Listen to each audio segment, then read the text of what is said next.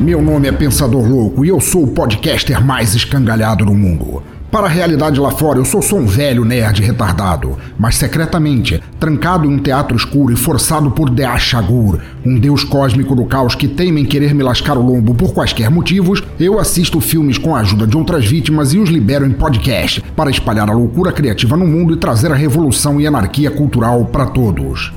Este é o Necrofilmicon.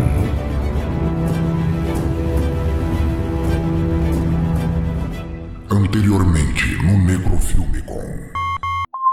Enquanto o Fábio ficava falando que o espelho liberta, que o maior desejo e tal, eu fiquei imaginando eu comprar um espelho torto que nem desse filme, e eu me olho no espelho e aparece a cara do Tom Ellis, do Lúcifer, da série da CW, e fala: "Tell me, what's your great desire?"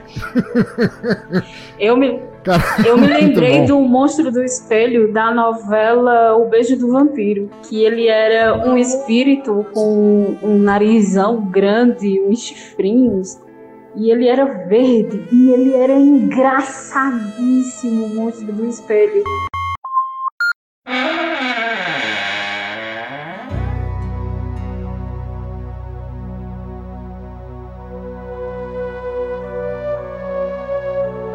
Bom, é a vida, né? 2021 e nada dessa pandemia acabar. Mas chega, eu tinha prometido a mim mesmo, que eu não ficaria só reclamando pelos cantos nesse ano novo. Afinal, ano novo, vida nova, mesmo vírus, filhos da puta, mesma gentalha no poder querendo que a gente morra. Mas ao contrário do ano passado, eu tentarei ser otimista agora. Em algum momento, até dezembro de 2022, liberarão a porra da vacina e tudo melhorará. Isso aí, olhando pro que é bom, é assim que eu vou. Falando nisso, melhor eu pedir suprimentos aí, que a geladeira do cinema tá vazia faz dias. Caralho. Nem sei como é que eu consigo ser gordo com a geladeira tão vazia. Deixa eu ver aqui. Falta queijo, ovos, leite, tremoços, cintaralha, um cactus... só o básico, caso o Dea Chagur venha me visitar. Agora ligar pro Mercado Online, que o drone deixa aqui na minha porta e... Maoi, Pensador!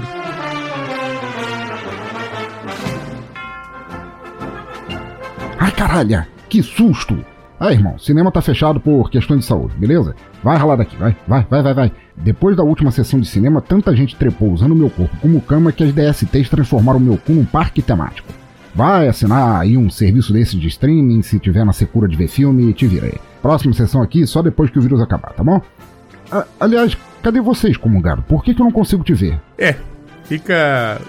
Fica meio chato te dizer isso, mas a verdade é que você morreu, você tá morto, você é um fantasma e até nisso é um imprestável, é um incompetente. Ai, de certa forma, de qualquer maneira, meu nome é Silvio Capetas. Eu sou um médium. Tem a época que eu era um grande...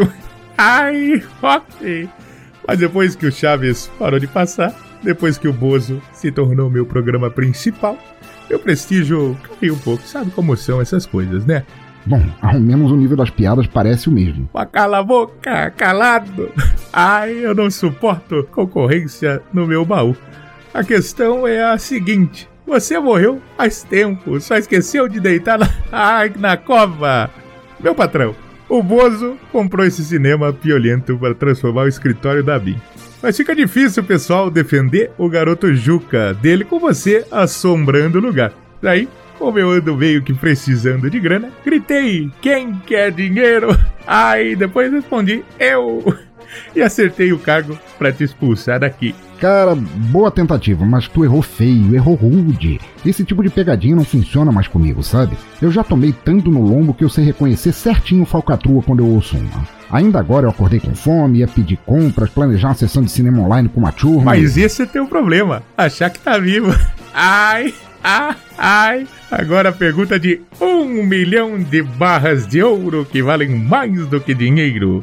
Há quanto tempo você não toma um banho, seu cascão do além? Que pergunta estúpida, eu... Vixe, não lembro não. Deixa eu ver aqui o sovaco. Caralho, por que eu não tenho meu aroma de gorgonzola habitual? Você pede comida online, se punheta pra fotos da Dercy, fica assistindo o Sexto Sentindo Loop, mas falha em perceber que seu corpo já apodreceu há anos. Pelo anos! Tá vendo como eu sou engraçado? Eu sou hilário. O fato é que depois do último empalamento anal, tua carcaça pediu arrego e já virou adubo. E tudo que você tem feito de lá pra cá é repetir sua rotina como se já tivesse alguma valia quando tava vivo.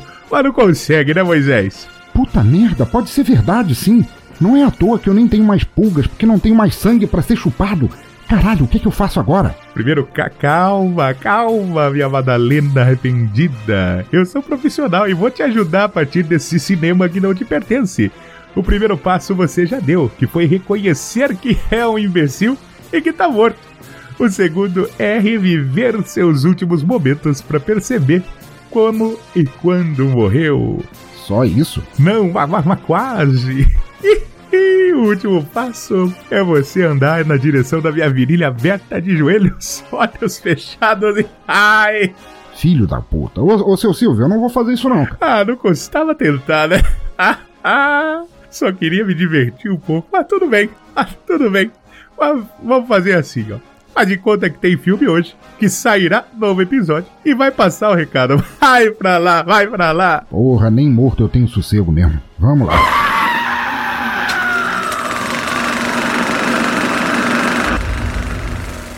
Who's there? We know each other, Emily. My name is Silvia.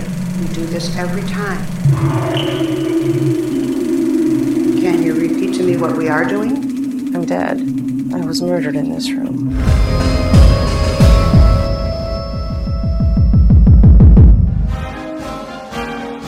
Vamos lá, ouvinte do cemitério, recados rápidos, porque quem sabe dessa vez eu morto vá de verdade pro paraíso e este episódio não termine comigo levando no ombro. Vamos lá. Primeiro, siga o Teatro Escuro nas redes sociais, mesmo que você seja um vidente com acesso mental à internet. Compre nossas canecas oficiais na Game Master, que elas são ótimas para você beber o café que te levantará da tumba. Assine os podcasts também no Deezer ou no Amazon Music e faça parte do nosso grupo do Telegram, que ele não é composto de demônios cinzentos de pintos flácidos.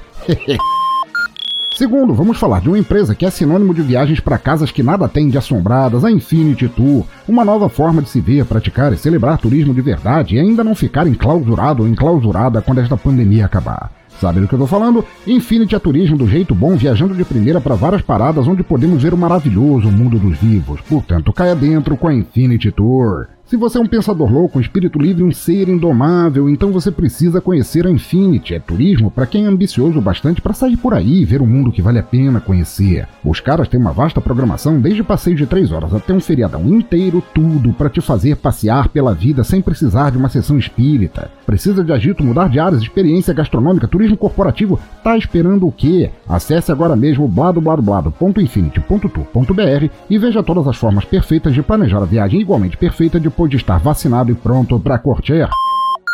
Terceiro, e caso você me pergunte, pensador, seu fantasma chato, bolorento que assombra meu fone de ouvido, como eu posso ajudar o Teatro Escuro a não morrer?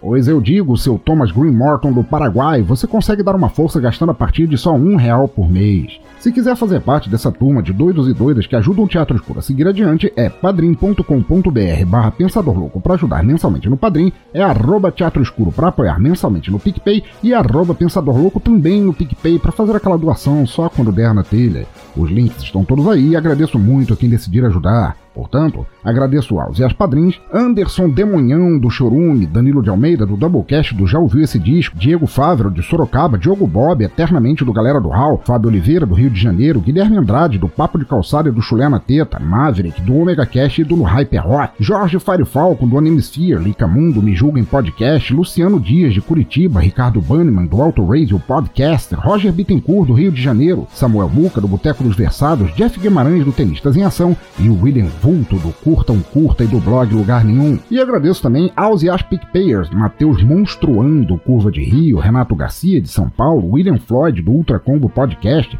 Sandro Cruz do Debacast, Thay Souza do La Siesta, Renato Petiti de Florianópolis, Caroline Moura, Yuri Braulio do Rock no Pinheiro e Rulen Catino do Por Outro Lado. Então, ouvinte do cemitério, é só o que eu peço, só uma moedinha para eu não ter que passar o resto dos meus dias como um encosto em casas vazias. Ajudando o Teatro Escuro, você ainda faz parte de um grupo exclusivo no Telegram, tem um podcast ocasional só para você, ouve os episódios antes da plebe e pode participar de gravações assim que quiser. Tá esperando o quê, baby?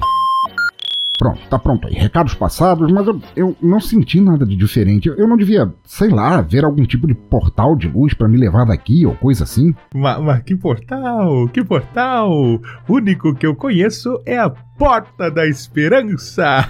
Ai, você não me interrompa, ou acabará passando pelo meu rolentrando. Eu soube que tem 3 médiums nessa sala de cinema, e eles usarão um filme para te exorcizar deste plano de uma vez por todas. Qual filme? Este filme aqui, I am a ghost. Uau, eu amo esse filme. Mas é claro que ama, afinal, você é um fantasma. E dizem que esse filme aí é perfeito pra tua situação. Eu mesmo não assisti, mas minha filha número 37 assistiu e disse que é muito bom. Agora vai lá ver e discutir de uma vez. Mas é só isso e pronto, né? Nenhuma cilada, nenhuma pegadinha, nenhum Ivolanda pra me comer o rabo no processo. Mas, que é isso? Eu sou o Silvio Capetas, eu sou profissional. Ai, é só isso mesmo. Mas antes, pegue esse papel e leia em voz alta, que é pra te deixar pronto pra ir fazendo a passagem. Tá, deixa eu ver aqui. Ok, vamos ver. Eu sou um merda. Ei, mas que filho da puta! Oi.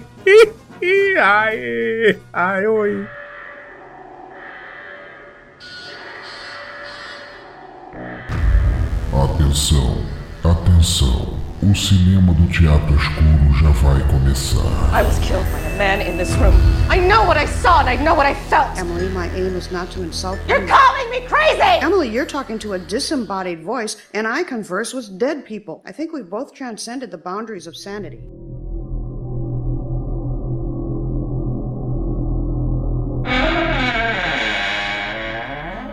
Ô, galera, desculpa ter deixado vocês esperando aí.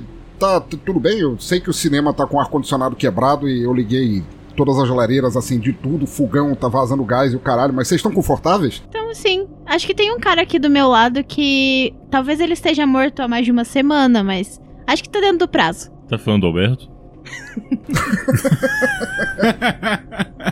Ainda não começou a feder tanto, né? Eu comi ele ontem e tava de boa. Eu uso leite de rosas nele pra não feder. Caralho. Mas pra você, ouvinte aí, que tá do outro lado e não sabe quem são essas vozes maravilhosas que estão aqui comigo no cinema do Teatro Escuro, eu gostaria que vocês se apresentassem cada um, começando por você, Thay. Diga quem é você, de onde você vem, pra onde você vai e por que você decidiu vir nesse cinema piolento durante a pandemia. Sou eu e acho que é o único cinema que tava aberto, porque tem coisas piores aqui dentro do que o coronavírus. Mas tá tudo certo. Eu sou a Thay e atualmente eu sou do La Siesta Podcast, junto com o senhor que vai falar na sequência aí. E a gente fala sobre comida, sobre comer, sobre gostar de comer e sobre encher a pança. E a gente tá parado há um tempo, porque a gente decidiu terminar a faculdade e trabalhar e montar uma casa, essas coisas idiotas que as pessoas inventam de fazer. Mas nesse momento a gente tá terminando de fazer todas essas coisas e vamos voltar esse ano com uma nova temporada bem legal. E é isso. Porra, que susto que você me deu, cara. Na hora que você falou, a gente parou por um tempo, eu pensei, pandemia, eles pararam por um tempo que eles não saem de casa e não tem comida, assim, estão comendo capim lá fora, bebendo água no vaso, o caralho. Eu falei, puta merda, cara, essa pandemia é o diabo.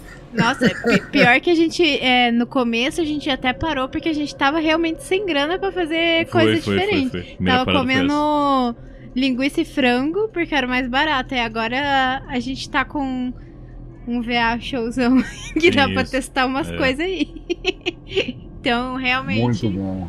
E do lado da minha querida Thay Souza está o senhor Thay. Por favor, fale de você, quem é você, de onde você vem, pra onde você vai e que creme rim se você passa nessa barba. Eu sou um leprechal e eu sou um leprechão. Como manda com uma voz aí mandou eu falar. E isso é engraçado pra quem viu American Gods, senão é bem estranho, na verdade, não faz muito sentido, mas tudo bem. Eu não sei se o jabá era agora, mas a Thay falou metade do que eu faço na internet também na parte dela. Bom, eu sou o senhor Matheus Mantuan, ou o senhor Tainê Souza, de um tempo pra cá, né, só de casado é complicado, não acostumei ainda. Estamos aqui do lado dela, em Curitiba, eu sou lá do Curva de Rio. Fazemos uma quantidade grande de podcasts, estamos voltando das férias agora, semana que vem, se não me engano, ou na outra, mas já semana que vem já vai sair alguma coisa. E é isso. Sou devoto aí do senhor Dea Chagur e do Teatro Escuro há um bom tempo, então é sempre bom estar de volta em casa. Porra, maravilhoso. Por último, mas não por isso menos importante, o senhor responsável pela maior franquia de queijos, minas, chuviscos, cachaça e chulés na teta. Por favor, fale um pouco de você. Opa, prazer estar vindo pela primeira vez aqui no Teatro Escuro. Já conheço o teatro, mas primeira vez estamos aqui nesse cinema maravilhoso. E eu sou lá do podcast Papo de Calçada, sou Guilherme Andrade, também faço Chulé na Teta. A gente inventa algumas coisas aí na podosfera e lança e o pessoal abraça. E o Pensador aí, muito obrigado pelo convite. Porra, estamos aí, cara. Eu não podia ter escolhido buchas melhores... Desculpa, essa tosse. Cigarro vai me matar. Pessoas melhores para gravar sobre esse filme. Mas assim, vamos assistir e mencionar I Am a Ghost, um filme de 2012 que é muito interessante, assim, um filme de baixo orçamento que deu muito certo, mas eu queria pedir pra Thay, assim, imagina, assim, pra situar o jagunço médio que tá do outro lado do fone de ouvido, pra situá-lo, assim, que nunca ouviu falar desse filme, porque, na verdade, muito pouca gente ouviu falar desse filme. Se você, Thay, fosse numa locadora, supondo, assim, imagina que você pegou o DeLorean, voltou no tempo e foi num lugar onde existiam locadoras ainda, e você alugou o VHS ou o DVD de I Am a Ghost, e por não conhecer o filme, você virou a capa ao contrário para ler o que estava escrito de sinopse atrás. Nas tuas palavras, assim, qual deveria ser a sinopse? Como é que o filme se venderia para alguém alugá-lo? Então seria assim. Neste filme maravilhoso e surpreendente, você encontrará e conhecerá Emily, um espírito completamente problemático que assombra a sua própria casa todo santo dia. Os dias são exatamente iguais e ela se pergunta então por que ela não consegue seguir em frente. Com a ajuda de Silvia, uma médium contratada para livrar essa casa dos espíritos, Emily entra em um relacionamento de paciente e terapeuta para se encontrar, para poder se perder. Porra, muito bom. Profundo. Caralho, eu não teria feito melhor. Se encontrar pra poder se perder, pô, profundo. Parece uma daquelas coisas que os hippies faziam, assim, tomando peiote, assim. Você tem que se perder pra depois se achar. Sim.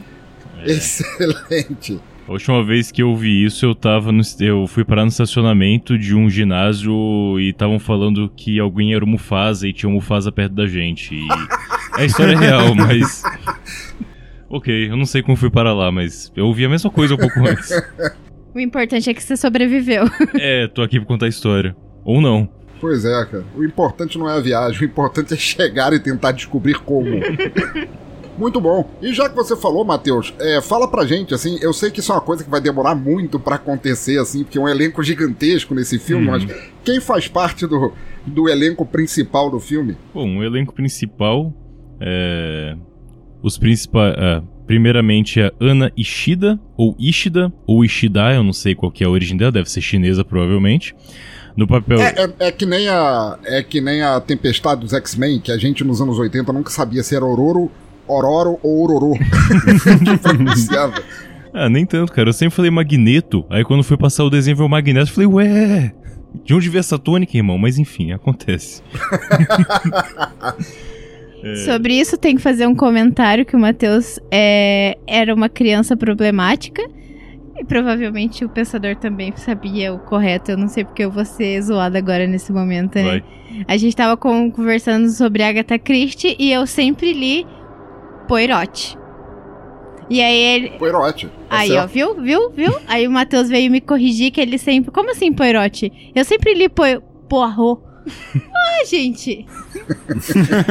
Foi ao contrário a história, né? Eu que falei, você falou que sempre li o Poirot, mas tudo não bem, sei, vamos lá. Mas é frescura de criança mimada, que fala Poirot, fala francês a criança. Minha avó falava, fazer o quê? É a vida. É que nem aquela galera que não dirige um Peugeot, dirige um Peugeot, né? Bom... A senhorita Ana Ishida como Emily, que é o papel principal, que é basicamente o que mais aparece no filme. A Jeanne Barroga como Silvia, que só aparece a voz dela no filme, pelo que eu tô lendo aqui na capinha do VHS. Que nem podcaster, né? Exatamente. E o Rick Burkhart como o Demônio. É válido. Acho que é um nome válido pra personagem. Eu dei uma olhada aqui na... O demônio era o pinto flácido, né? A gente acaba descobrindo. Eu achei que era o demônio tarado. Mas... E balanga, meu Deus do céu. Pois é. Eu dei uma olhada aqui no detalhamento maior do elenco, e parece que 3 atrizes fazem a Emily. E achei estranho isso, mas talvez a gente converse sobre isso mais tarde. Só deixar um aviso pra depois. Não, é assim, é bem interessante como isso foi feito. 3 atrizes fazem a Emily pra poupar orçamento. Inclusive, é muito interessante, assim, porque esse filme, apesar de eu considerar ele um filme foda, assim, ele é um filme feito por desconhecidos, para desconhecidos, assim. A própria Ana Ishida, ou Ishida, como que é que se pronuncia essa porra, ela é uma atriz muito conceituada, mas de teatro. Lá fora, assim, ela fez pouquíssimos papéis em filmes, inclusive o último papel dela, acho que é em 2014 ou 2015, assim, ela é mais ligada a teatro mesmo, mas, porra, eu acho que ela manda muito bem. Ela tem bem os trejeitos de teatro, né? Sim. A voz que faz a Silvia também é bem marcante, né? Eu curti muito, assim, a expressão que ela coloca parece mesmo uma... Tipo assim, ela quer te guiar, sabe? Você seguiria aquela voz, eu achei muito legal como ela colocou a voz. Porra. Isso é uma coisa que eu queria discutir com vocês mais pra frente, mas tem uma cena específica pra falar sobre a entrega de voz da Silvia e tudo mais. E o Rick Borracha é aquilo, cara, é um demônio com um piro balançando. É um demônio parece um metrônomo, aquela porra ficar... Com filtro de TikTok, né, tipo... É isso. Verdade. Excelente. Mas continuando, Guilherme, fala um pouco pra gente, a gente vai comentando enquanto isso... sobre cada coisa, quais são os detalhes mais técnicos do filme para o pessoal situar, no que rolou para produzir essa peça rara? Bom, esse filme ele foi produzido em 2012, maturou por 2 anos e foi lançado em 2014 pelo estúdio Ersatz. É isso mesmo? Pois é, eu não me arrisco. Ersatz. Eu acho que é assim. Ersatz. Desculpa meu alemão, eu acho. O gênero dele que tá categorizado aqui é thriller, suspense, horror, mas eu coloco ele mais no suspense. Eu achei ele um filme mais de suspense e instigante. É um filme instigante. Duração de 73 minutos, né? 1 horinha e pouquinho ali, bem rapidinha. Produção geral, produtor, diretor, escritor, compositor. Trilha sonora é do HP Mendonça.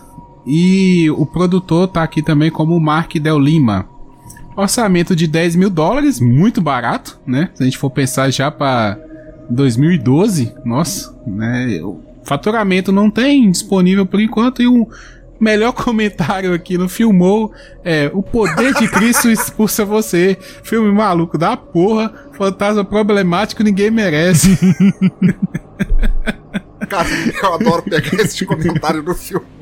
E eu só queria deixar um adendo que eu assisti esse filme com a minha esposa do lado, ela tava fazendo os crochê dela, eu falei assim, eu tenho que ver um filme aqui pra amanhã, deixa eu colocar aqui enquanto você tá fazendo.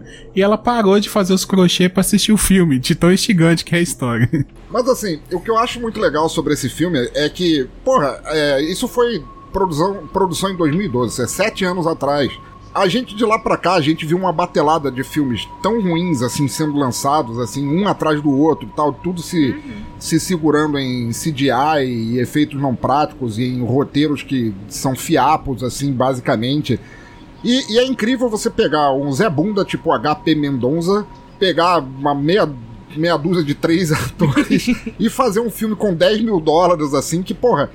Eu consigo ver onde é que foi aquilo, assim, fora salário das atrizes e ator, eu imagino que tenha sido assim, tem uma cena de CGI, quer dizer, na verdade tem um efeito de CGI no demônio, tem uma mão feita para um efeito prático numa cena pequena e tudo mais, e o resto deve ter sido nos atores no aluguel da casa, assim. Exatamente. É muito barato, velho. E o bom é que com 20 minutos você grava o filme inteiro, né?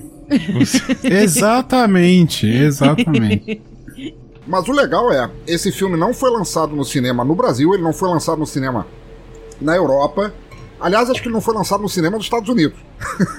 Ele ganhou 7 ou 8 prêmios entre Sundance, aqueles prêmios de festival fantástico de sei lá onde, festival de horror de sei lá o que e tudo mais. Mas, porra, é um filme que merecia uma visibilidade maior, porque ele é muito legal, ele funciona muito bem, mas ele não teve visibilidade nenhuma. Sim. Só uma pergunta, vocês têm informação se esse filme é baseado em algum livro ou ele é roteiro original? O site do I Am a Ghost ainda está de pé. Você vai lá, tem algumas notas de produção, tem merchandising que você pode comprar, camisetas, você pode comprar frames do filme, se você quiser, e tudo mais. E numa das paradas lá tá dizendo que, na verdade, o HP Mendonça, ele tava numa fila, tipo uma fila de lotérica, não era uma lotérica, mas para pagar alguma porra assim, e a cabeça dele começou a divagar e ele teve a ideia de escrever isso a partir dali, assim. Um filme que... Essas vai, são as melhores ideias, né?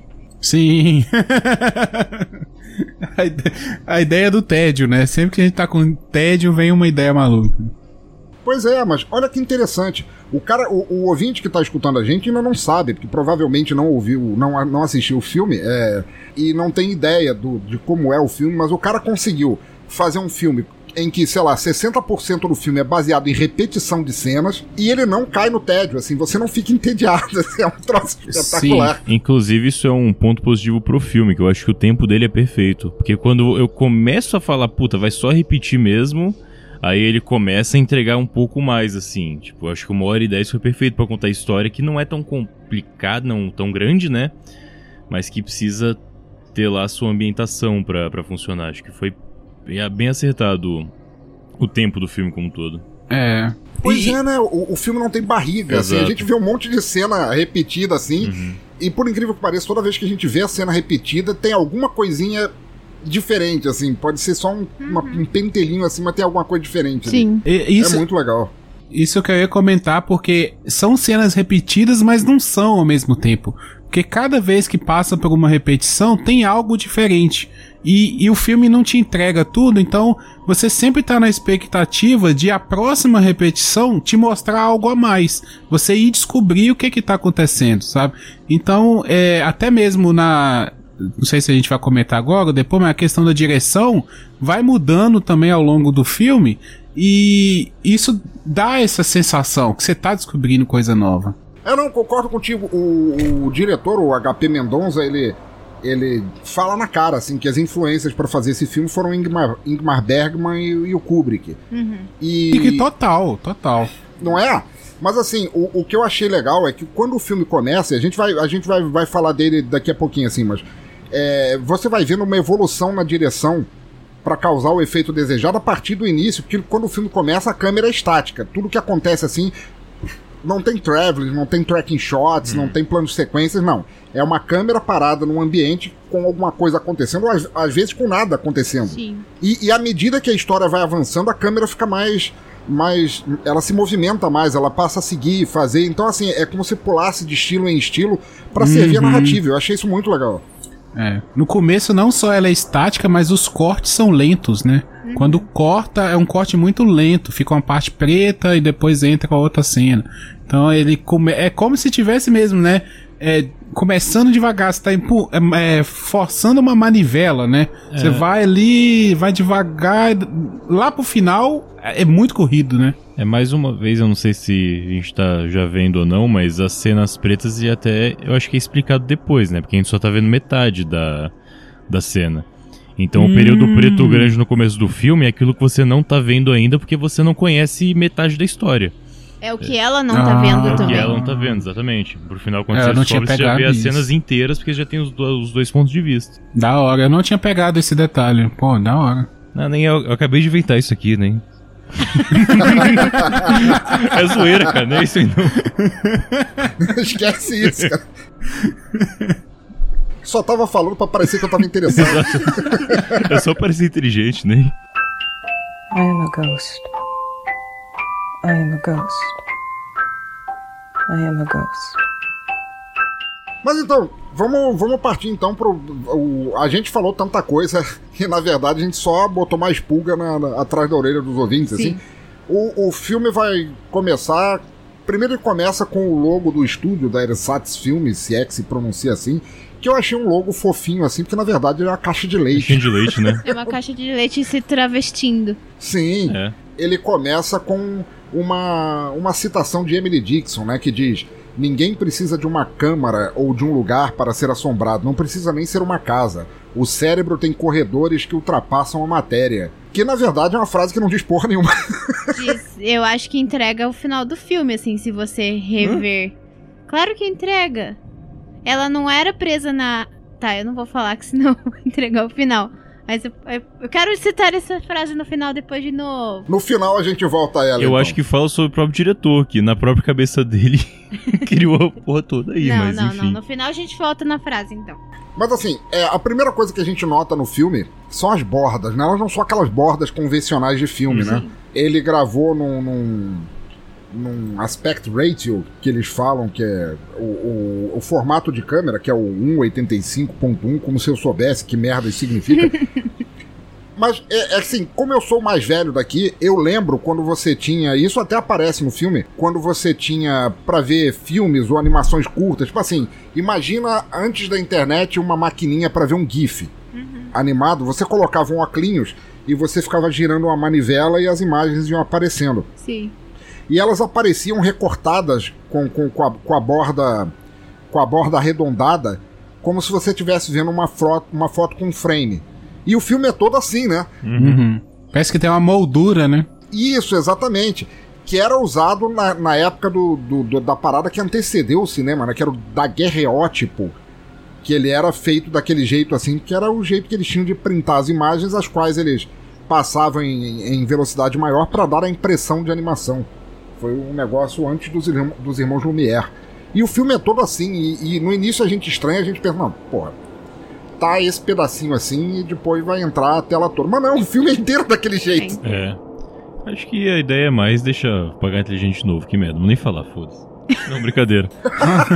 É pra dar mais, eu acho que é pra dar mais impressão de que o lugar é fechado e confinado. Não é só que a casa tá lá, é pra você forçar ainda mais essa ideia de que eu tá acho que fechado lá. Acho que além disso também tem a ideia do antigo, porque em nenhum momento o filme mostra em qual época ela morreu. Ela está acontecendo o filme. Você não dá pra saber qual época tá acontecendo o filme. Nem a época porque que ela morreu. A época que ela morreu, dá pra ter uma ideia pelas roupas. Pelas roupas, né? É, sim, sim. E aí, talvez a imagem ajude a dar essa ideia de coisa de época. Uhum. Eu situei o filme, pelo menos parte da... A gente vê, ouvinte vai entender isso daqui a pouco, mas a gente vê, o que a gente vê na maior parte do filme não é o que tá acontecendo, mas as memórias...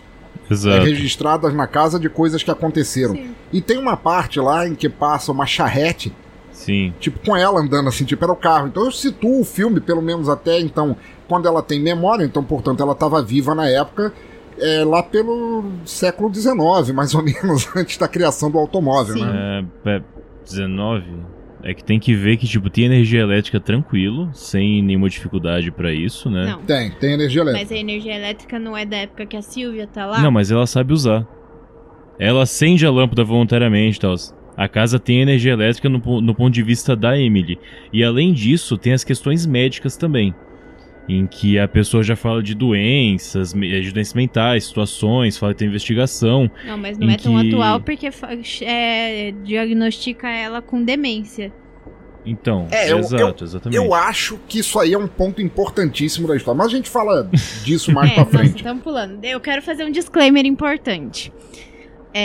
Eu tive um sentimento começando esse filme as duas vezes que eu assisti. A primeira vez eu assisti na casa do Pensador. E a gente tava tão chapado. A gente tava muito louco. Puta merda. Meu Deus do céu. E a segunda vez a gente assistiu ontem. E terminou hoje. Porque eu dormi muito tarde. Eu sou uma velha. Narcolepsia, a gente entende. Pois é. E... As duas vezes eu tive o mesmo sentimento, porque eu tenho uma memória muito ruim pra filme, pra série, etc. Se eu vou assistir a segunda temporada da série, eu tenho que perguntar pro Matheus o que aconteceu na primeira temporada, porque eu não lembro. E a gente foi assistir o filme, e aí aquelas cenas, não antes de começar a repetir, mas as cenas mais... No começo do filme, parece que são cenas muito... cotidianas. Não cotidianas, eu quero dizer. Eu quero dizer muito cults. Mundanas? Não, muito cult. Parece um filme cult. Parece muito abstrato, sabe? Muito conceitual. É essa palavra que eu quero. Muito conceitual. Pera, tem um termo melhor. Chato pra caralho. Aí, ontem eu fui assistir, eu falei, nossa, que filme cult. A gente gostou desse filme? Eu lembro de ter gostado desse filme, mas se ele continuar o filme inteiro assim, não vai ser legal. E você, senhor querido ouvinte, que não tem o cortisol no sangue, persista os 10 primeiros minutos, porque o filme não é um filme cortisol. 15 minutinhos já resolve isso. É um filme diferente. É um filme totalmente fora da caixa. Por dentro. Ou dentro da caixa. É um filme realmente fora do mainstream. Mas não é um filme cultizão que você vai ter que ir num fórum perguntar o que significa, tá? Aí é Ghost explicado. Ele é. Pois é. Mas você tem que entender como é que é a plateia padrão de cinema hoje em dia, né? O pessoal vai pro YouTube pra pesquisar e pra entender o final de, sei lá, Vingadores. Olha aí, parece piada, mas é verdade. É verdade, cara. O pior é que... Eu não sei se é porque nós estamos na pandemia, né? Ou deveríamos estar em quarentena.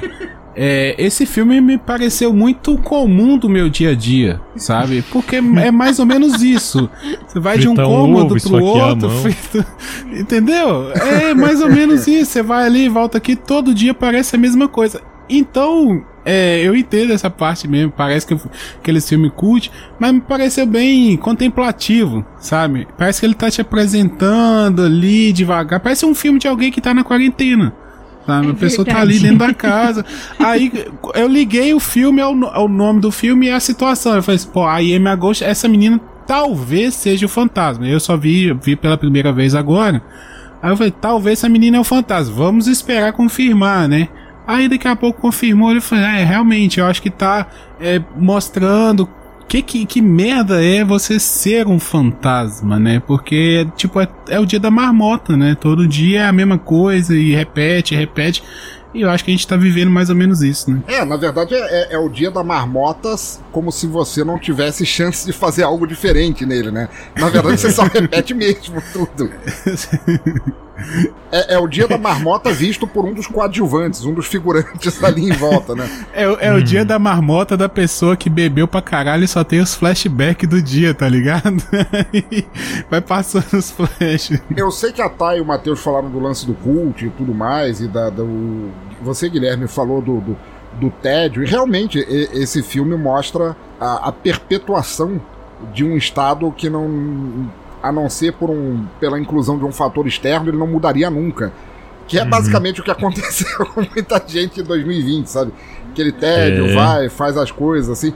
Dá pra ter uma ideia de não apenas o quão tedioso deve ser um fantasma, mas dá pra ter uma ideia de que, porra, morrer não deve ser legal, porque se for pra isso, velho... passar minha vida fritando ovo, velho. Não! Seja desapegado, né? Talvez essa seja uma lição também. Desapegue, né? Porque se ficar pegado em algo, acho que não vai ser legal no pós-vida. Pior que eu frito muito ovo, cara. Se na minha vida for repetir só a parte do fritando ovo, vai ser foda. Eu fiz uns 4, 5 ovos por dia, caralho. Muito bom. Mas voltando, então. Passa a citação da Emily Dickinson. E começa por umas fotos, uns panoramas fechados, assim, sem nenhuma alteração. É como ele não tá filmando um lugar, não tem vento nas árvores, não tem nada. Ele tá botando uma foto estática da casa, de fora da casa, de dentro da casa, da maioria dos aposentos da casa. É uma casa aparentemente colonial, não é? Ele relembra um pouco também o século XIX, né? Como você só tem energia elétrica e tal, mas ao mesmo tempo ela é uma casa antiga, a mobília é antiga, tudo é antigo naquela casa. E... ele fica transitando entre esses momentos parados assim, até que ele, num último slide, ele mostra uma escada e começa a vir uns negócios de luz, uns flares, assim, e nós vemos uma sombra etérea, assim, da Emily descendo a escada. E aí uma coisa que eu achei, não necessariamente genial, mas que eu achei muito interessante, é que aí vem o título do filme, I Am a Ghost, e para as pessoas que tiveram a chance de ver o trailer antes de ver o filme... A parte de descobrir que a Emily é um fantasma não apenas não é um plot twist, como isso já é passado no trailer. Você já descobre... Não é plot twist mesmo não, cara. Tipo, até pro ponto do filme, não é um plot twist isso. Não mesmo. Sim. O filme começa... É no máximo assim, uma confirmação, né? Até porque, como a gente estava falando, pela repetição de cenas que o filme começa... mesmo que essa pessoa não fosse tecnicamente um fantasma, que ela estivesse viva, ela já estava morta. E ela só faz as mesmas coisas. Exatamente. Mas então, vem esses slides todos, aí aparece o fantasma, aparece aquela forma etérea da Emily, entra pro título, I am a ghost, e uma coisa que eu acho que isso sim nunca foi usado no cinema. Que aparece o I am a ghost, ele vai recuando a tela e você descobre que o cara na tela do título conseguiu colocar todo mundo da produção, todos os nomes ali, numa imagem só, que eu acho que é uma coisa nunca vista no cinema. Parece uma capa de filme. O verso do vinil, né? Antigamente o vinil também era bem assim. O cara conseguiu colocar todo mundo, dá pra gente notar o quão pouca gente o cara teve que trabalhar pra fazer isso. Mas daí muda, a gente, enquanto vai fazendo um fade to black, né, aquela transição pro preto, depois vai pra primeira das cenas, o primeiro som realmente diegético, ou seja, de algo que estava acontecendo no filme, é uma voz no rádio dizendo: viemos te libertar dessas quatro paredes, que também diz muito, sabe? Sim. Vou te libertar dessas quatro paredes, pela próxima meia hora você vai ouvir só os sucessos do... E passa, e aí começa a repetição, né? Vocês querem falar sobre a sequência de cenas? Porque isso é importante você ficar acostumado com isso no início, porque isso vai se repetir variações ao longo do filme inteiro, né? Eu não sei se eu lembro de todas elas de cor a princípio, tipo, qual que era cada uma delas, mas tem ela acordando, ela fritando o ovo, que inclusive vou subir uma bola pra ela descer depois. Quando forem ver o filme, notem que ela quebra a clara pra fora da frigideira na borda, e a borda fica suja. Isso, exatamente. Enfim, então peça uma quebradora de ovo, começa por aí. Tem ela comendo o café dela. Isso porque ela fez isso por vários anos. Só isso. É um ponto. Quiçá por pelo menos um século, né? Como a gente citou antes, inclusive, entre cada cena tem pelo menos uns 2, 3 segundos de tela preta entre uma cena e outra, assim. Isso. Que é bem incômodo no começo. Ela passando pelo corredor pra ir fazer compra, que é fazendo a lista de compra, que é tipo leite, ovo e flores também. Queijo e flores, isso. Flores, ok. Tem uma parte muito legal que é ela sentada lendo um livro pequeno, que eu até agora não consegui ler o livro, qual o título daquele livro, e ela tá lendo parada quando ela ouve um barulho no andar de cima e ela só olha pra cima pra registrar que teve alguma coisa caindo, alguma coisa no andar de cima, né? Sim. Tem ela olhando a foto de uma família. Que eu acho que ela olha pra ela, inclusive. Eu acho que é pra irmã dela. Pra irmã dela que ela olha? Pode na verdade ser. Ela não apenas olha. Ela tá sentada num sofá ou num divã ou alguma porra assim. É um móvel antigo pra caralho. E ela pega aquela foto, ela sorri, ela beija a própria mão e ela passa... No início a gente não vê, ela beija a própria mão e ela passa em um rosto da foto. Isso, e chora. E chora, exatamente. E tem também... As cenas, elas são desconexas, elas não passam em cronologia, assim. Uhum. Tem a cena dela tomando o café da manhã, e é muito legal, foi o primeiro... Que porra é essa que me deu vendo esse filme? Foi que ela vai pegar a faca pra passar manteiga, ela vê o reflexo dos olhos dela na faca, e ela levanta a faca e esfaqueia a própria mão. Você não vê isso. Você vai levantando a faca, corta, e a próxima cena é ela no banheiro com a mão enfaixada e sangrada já. E ela chorando e jogando água no rosto. Aí é que tá. Essa é... Só tem duas cenas do filme, duas sequências do filme que são assim. A primeira é essa. Essa cena foi gravada de trás pra frente. A cena do banheiro com ela chorando, essa cena ela gravou fazendo os movimentos ao contrário e depois... inverteram. Se você olhar para o movimento da cortina atrás dela, naquela cena ali, na verdade ela não estava jogando água no rosto. Ela estava passando a mão no rosto e depois enfiando a mão na torneira. É o contrário, ela está fazendo todos os movimentos ao contrário. Isso faz sentido para quando ela vê a cena completa depois. Sim, exatamente. A última cena que eu queria... nesse momento, assim, eu queria até que vocês me ajudassem a entender uma referência que tem ali. Tem 3 quartos assim de dormir que aparecem no filme. Um é classificado como o quarto da mãe dela, que é onde ela tem as seances, né, as sessões espíritas dela. Um é o quarto... Não, ia falar que onde ela morreu, mas talvez... Isso, o quarto tudo bem, não tem problema. Um é o quarto onde ela acorda, que é um quarto menor. Cama de solteiro. Não é a cama de solteiro, mas é uma cama mais estreitinha. Parece até uma cama um pouco mais moderna. Cama de viúva, talvez, né? Cama de viúva, talvez, é. Tá. E tem a última cena em que ela tá num outro quarto, que não é nenhum dos dois outros. Ela tá agachada numa cômoda, pegando alguns objetos. E quando a cama do lado dela, assim, ela é muito mais alta do que ela. A cama, assim, pega, tipo assim, da metade, quase chegando no peito dela pra cima. Eu tenho a impressão de que quando ela tá naquele quarto ali, ela é pra ser como uma criança, porque os móveis são todos muito maiores em comparação com ela. Nossa, eu não notei isso vendo o filme, cara. Nossa, também não. Se você olhar o colchão daquela cama, que ela faz isso, ela pega alguns objetos, no início a gente não vê que objetos são esses. O que que ela faz essa cena? Só pra ver se eu associo qual que era. Desculpa? O que ela faz? Abre a gaveta. Ela tá mexendo na cômoda, na última gaveta. Ela pega uns objetos, tem fotos, tem brinquedos e tal, daí ela fecha a cômoda, vai até a cama, ela alisa uma das almofadas, que eu acho que é um troço... Lembrei. Bem... Isso. Cara, aquela cama é gigante pra ela, assim. Eu acho que ela ali tá se vendo como criança, porque a cama é muito maior do que ela em altura, assim. Nossa, eu não notei isso. É, pode ser, até porque também ela tá meio que fuçando as coisas, né? Como se fosse uma criança também. Criança faz isso, né? Ir nos guarda-roupas, quando não tem ninguém na casa, ir lá fuçar, mexer, o que que tem. Inclusive tem uma... É, pode ser, realmente. Eu não sei se quis usar esse conteúdo, mas tem mais uma cena que a gente esqueceu, inclusive. Qual? Que é que ela tá passando com as vassouras na mão, olha pra um quarto, fica assustada, derruba as coisas e sai correndo. Aliás, é a primeira palavra dita no filme, sem ser o rádio, que, como eu falei, isso é diegético, mas sem ser o rádio, que ela tá passando com um balde e uma vassoura pra ir fazer uma faxina em algum lugar da casa, e quando ela passa num quarto, ela ouve a palavra nada, ela olha, fica olhando em volta e de repente larga tudo e sai correndo. Exato. Exatamente. E tem mais uma. Tem uma que ela tá limpando uma mesinha que tem uma planta em cima, bem na ponta da escada de caracol. Isso. Tá. Ah, é verdade. Que até é interessante que tem tem tipo um abajuzinho com um fantasma, com um pano em cima que parece um fantasminha. Parece um fantasma, é verdade, eu notei isso. Sim. Parece um fantasminha ali. Ela tá tirando o pó do móvel lá. E ela vai abaixar pra tirar o pó da parte de baixo do móvel e ela olha pra cima.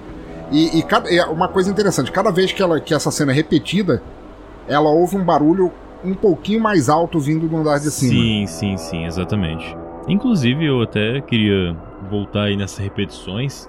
Acho que o Guilherme falou que cada vez que passa a cena diferente tem uma coisinha que muda. Cara, honestamente... Eu não vi diferença visual entre as cenas. Tem diferença na trilha sonora muito clara, tipo, sempre tem uma com um barulho a mais, algo assim que toca. E salvo bem pra frente, quando ela tem bem mais consciente, nas iniciais eu não vi diferença visual nas cenas assim. Tem de câmera também, tipo, perspectiva da câmera muda. Só que de elementos a mais ou a menos eu não notei nada em nenhuma parte. Eu até fiquei procurando. Não, mas o que eu falei é isso mesmo, de câmera. Não, essas primeiras são praticamente as mesmas. Mas eu digo assim, à medida que o filme vai avançando, sim, aí muda a perspectiva da câmera. Parece que, tem horas que parece que a câmera tá em primeira pessoa, tem horas que a câmera tá mais de longe, tem hora que, né, daqui a pouco vai ter duas dela. Então, meio que, né, a câmera muda de posição e você vê um detalhe que você não, tipo, a faca lá na frente, você vai ver um detalhezinho na faca que você não tinha visto antes, porque a câmera tá posicionada de forma diferente, né? Então, eu falei que vai mudando, vai mostrando algumas coisas nesse sentido, não nesse primeiro ato, assim, mas mais pra frente no filme. Que eu percebi que uma delas me deixou puto, assim, a exaustão, a primeira vez que eu vi, porque, por exemplo, aquela cena em que ela vai sair pra mercearia, que ela fala o que eu vou comprar, ela para, o que mais tá faltando, flores, tem... Na segunda repetição, a primeira é assim, ela vai, faz a anotação, sai de casa pra fazer aquilo. A gente vê pelo lado de fora a porta abrindo sem ninguém, fechando sem ninguém. E quando volta pra dentro, ela já voltou da mercearia. Sim. Ela tinha ido comprar girassóis, inclusive as flores são girassóis. Mas assim, isso foi na primeira. Na segunda vez, quando ela tá anotando, tem um barulhinho, aquele tchan, E eu fiquei assim, indo e voltando, pô, essa trilha sonora tá me mostrando alguma coisa diferente. Tem que ter alguma coisa. Tem que ter, e eu não achei nada, eu fiquei puto pra caralho. Passei pela mesma coisa. É, exatamente, mas lá pra frente do filme, a gente descobre que aquele momento de tensão é porque enquanto a gente tava vendo só ela, a outra ela já tava assistindo ela naquele momento. Aham. Uhum. Sim. Sim. Inclusive, quando toca esse barulho, que é bem típico de filme terror japonês, inclusive, esse barulhinho que é meio agudo, sei lá o quê, é bem na hora que ela vai se olhar no espelho. E eu fiquei procurando muito uma coisa no fundo do espelho, sabe? Tipo, que bate muito certinho pra ter um reflexo no espelho quando não tá olhando e quando olhar de volta tomar um susto, mas não dá.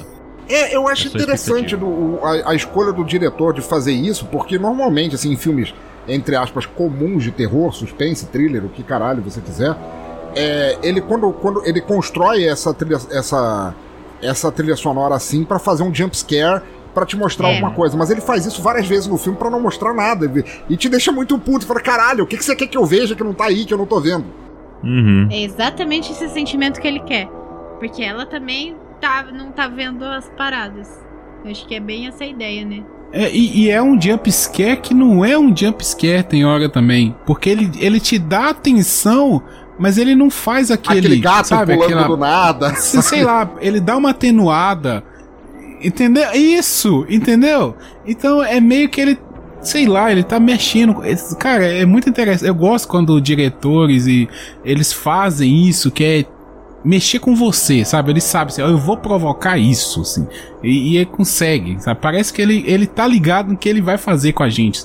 Tudo que o filme vai construindo é igual todo mundo tá falando aqui. Pô, eu fiquei olhando ali pra ver se eu conseguia ver tal coisa, eu fiquei, né, e na hora que a trilha fez isso, eu fiquei como...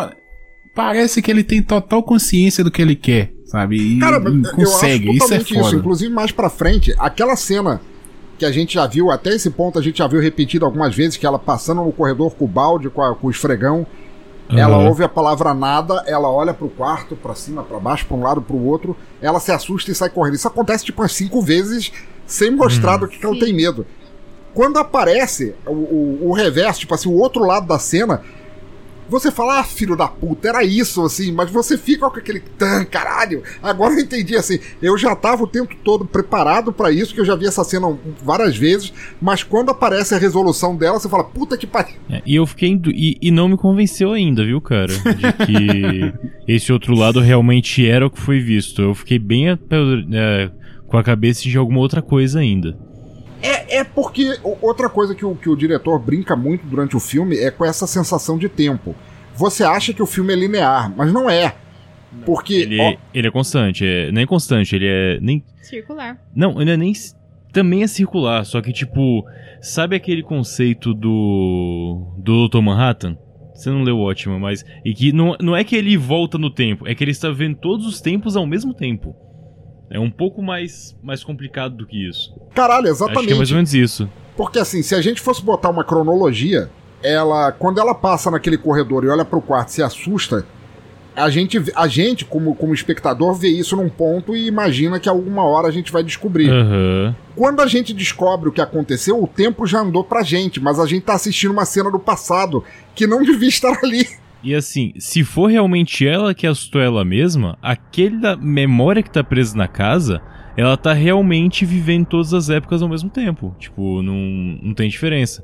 A única coisa que é linear são as sessões com a Silvia. Isso você tem um passado, presente e futuro até o último, beleza. Mas fora isso, nada lá tem relação de tempo válida, nada mais no filme tem. Tanto é porque eu acho que tem uma cena, acho que a primeira cena que ela foge, que é um pouquinho mais pra frente, a gente vê ela passando pelos cômodos e a outra ela se repetindo, passando também. À medida que ela vai passando pelos cômodos, tem ela lá, sabe? Então parece que realmente dá essa impressão de que tá tudo acontecendo, né, ao mesmo tempo. Antes de realmente dar continuidade. Na segunda vez que ela foge, quando vai dar a cena dela acordando, já mostra do lado ela entrando no quarto. Outra ela, né? Tipo, já mostra duas na mesma cena.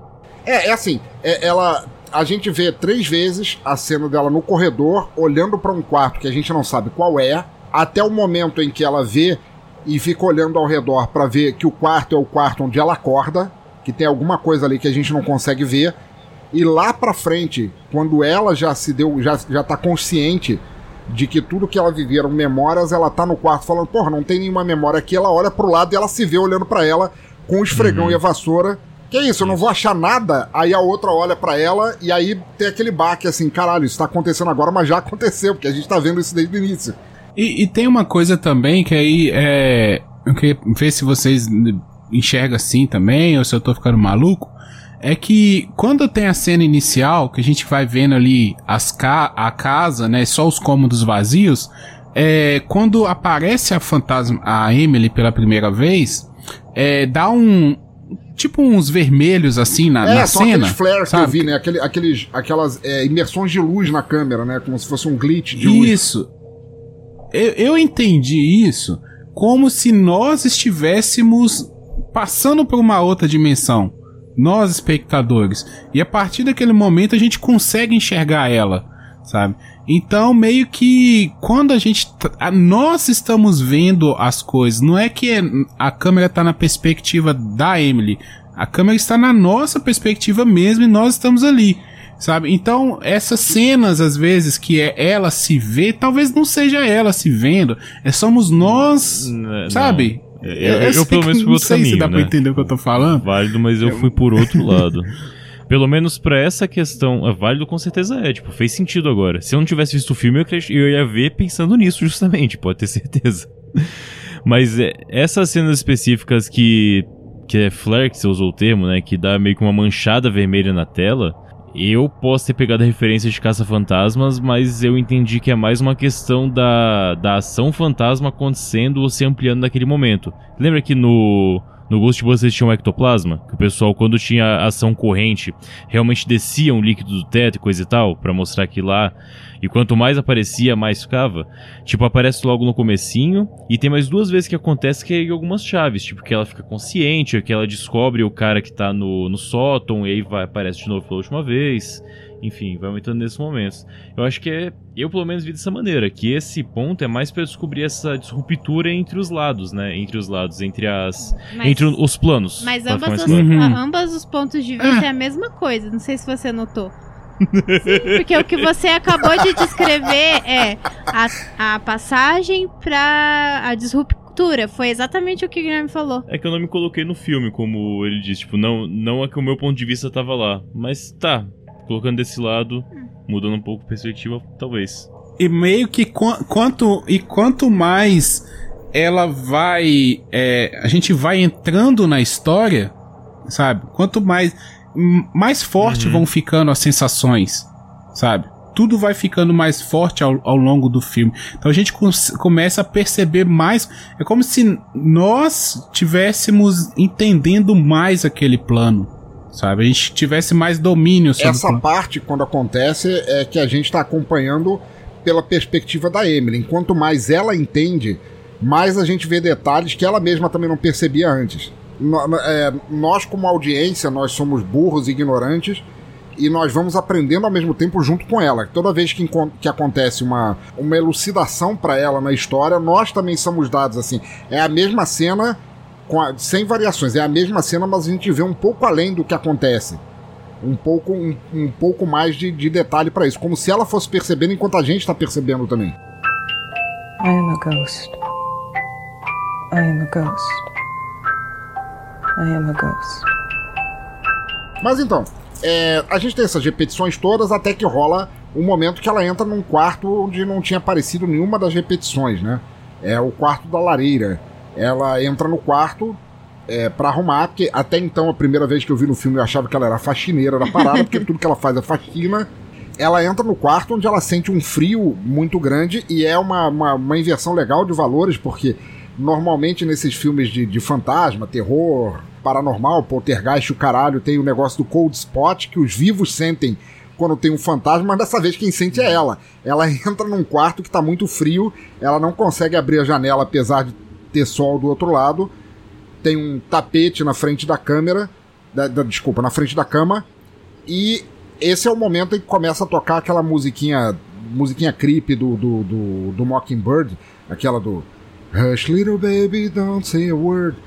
E a primeira vez que não é a primeira vez, mas a primeira vez que a gente descobre que a Silvia fala com ela, né? A Silvia é uma voz, ela é uma médium contratada pela família que é a dona da casa e que quer se livrar da porra do fantasma que fica fazendo merda à torta direita dentro de casa. E o mais legal é que, assim, isso acontece logo no início. É, assim como eu disse, no trailer já tem a parte dela falar, repete depois de mim, eu sou um fantasma.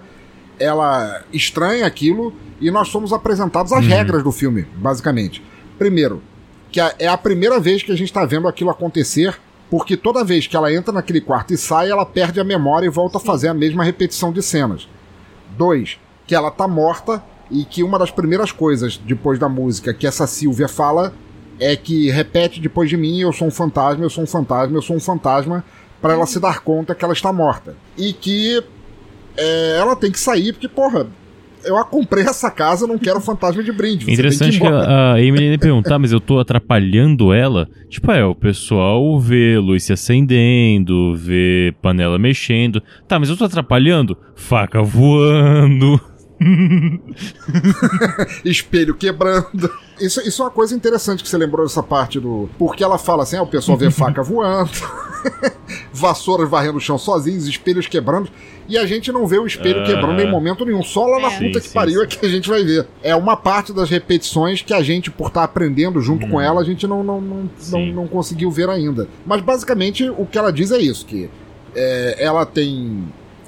que confiar nela, na Silvia, na médium, que da mesma forma que a Silvia não vê a Emily também não vê a Silvia, elas são só podcasters, que cada vez que ela sai a memória dela zera e que aquela não é a primeira vez que elas fazem aquilo, que elas já fizeram aquilo várias vezes. E o mais importante, que a Silvia pergunta pra ela, você sabe por que você se sente apreensiva nesse quarto? E a Emily fala, eu fui assassinado nesse quarto. Ah, você foi assassinada por quem? E aí vem uns slides confusos do filme, assim, tipo tema de cemitério, algumas imagens de mulheres loucas, e a Emily fala, eu fui morta nesse quarto, esfaqueada por um monstro, um demônio, um homem alto com a pele cinza e um peru flácido. E elas conversam, a Emily se agacha naquele tapete e rola vai rolando o papo até que a Emily pergunta... Vem cá, me fala quanto tempo eu morri. A Silvia fala, não vou te dizer, porque a última vez que eu te falei, você ficou tão puta que você saiu do quarto e levou uma semana pra você voltar e a gente começar de novo. A Silvia tá na ponta dos dedos, né? Tipo assim, qualquer coisa errada aqui, ela vai vazar e vai demorar mais uma semana. É que ela foi aprendendo. A gente não sabe quantas vezes, quantas sessões que tiveram, né? A gente não tem consciência disso. Tanto que eu acho que a última mesmo, antes dela conseguir fixar, ela tá cantando a música de fato, né? Que a Emily falou que a mãe cantava pra ela. E aí a Emily não lembra 100%, mas lembra uma boa parte dela do que a Silvia, por causa da música. Que fala, bom, como eu lembrei de uma coisa que só você sabia, então você acabou trazendo mais coisas da memória pra lembrar. Isso, ela fala assim, você me ensinou uma parte importante da tua personalidade, e eu uso isso de início já pra você dar aquela conectada assim e saber, sabe, pra não ter que fazer todo o primeiro contato toda vez que isso acontecer. Importante essa conversa pra ela entender o objetivo da médium ali. Então a médium explica que ela é uma alma que tá presa naquela casa, que ela precisa se libertar. E esse é o papel da médium ali. E aí ela pergunta, mas como eu faço isso? E aí, beleza, a médium fala, olha, geralmente, quando o fantasma admite que é um fantasma, ele já consegue ir embora. Eu não sei o que eu tô fazendo de errado com você, mas eu ainda não descobri. Sim, que ela fala, vem até mim, que ela tá no tapete e aparentemente tem que ter uma ligação física, entre aspas, né? De uma tá na mesma posição da outra nesse momento. A médium, ela tá servindo, ela tá ali pra guiar ela pra fora, ela tá sendo paga pra isso, afinal de contas. Mas pra que isso aconteça, primeiro, ela tem que ter noção de que ela é um fantasma, que ela tá morta, que ela tá obsediando aquele lugar, e ela tem que passar por dentro da médium pra ter noção daquilo e pegar e seguir pra frente. Mas tem uma parte muito legal nesse diálogo delas, assim, que ela pergunta sobre... a Silvia pergunta pra ela, você lembra o que você fez antes de entrar nesse quarto? Ah, não lembro. Não, pensa direitinho. Ah, eu tomei café da manhã, eu fui na mercearia. Ela fala, não, você não fez nenhuma dessas coisas. Essas são lapsos, são clipes de memória que você tinha, que você executa várias e várias e várias vezes, porque você não tem livre-arbítrio sobre o teu estado atual. Toda vez que você, como fantasma, marca um lugar com essas memórias, você fica revivendo elas sem parar, e é o que causou a tua obsessão aqui. E a Emily pergunta pra ela, mas as pessoas vivas também fazem isso, quer dizer, elas são criaturas de hábito, elas ficam repetindo padrões o tempo inteiro, será que as pessoas vivas também não são fantasmas nas próprias casas? E aí tem a parte em que ela fala, a Emily fala, tá, eu quero resolver isso aqui, e a Silvia fala, tá, cara, você já falou isso da última vez. Eu prometo que eu não vou sair do quarto. Você também falou. Você também já falou isso. E aí eu queria fazer uma pergunta séria pra vocês sobre a que eu falei lá no início, quando a gente tava falando sobre o elenco principal, aliás, elenco único do filme, que o Guilherme, eu acho, falou sobre a entrega de voz da atriz que faz a Silvia. Do jeito que é, cara. Pra galera aqui de tecnologia e tudo mais. A Silvia não parece, assim, aquele call center de informática. É muito blasé, cara. Eu achei muito blasé a Silvia. A Thay falou que tem que ser, mas eu achei que passou claro do nível do blasé. Ela precisa controlar psicologicamente a porra de um fantasma. Então, mas se você tiver um pouco mais de empatia... Olha quem tá falando isso. Se você passar um pouco mais de empatia com a voz...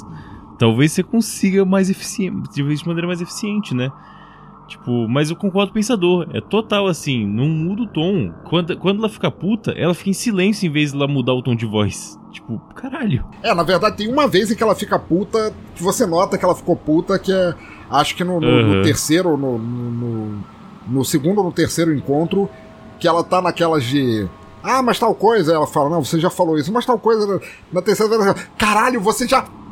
Tá, vamos continuar. Sabe, ela dá aquela segurada assim, puta que pariu.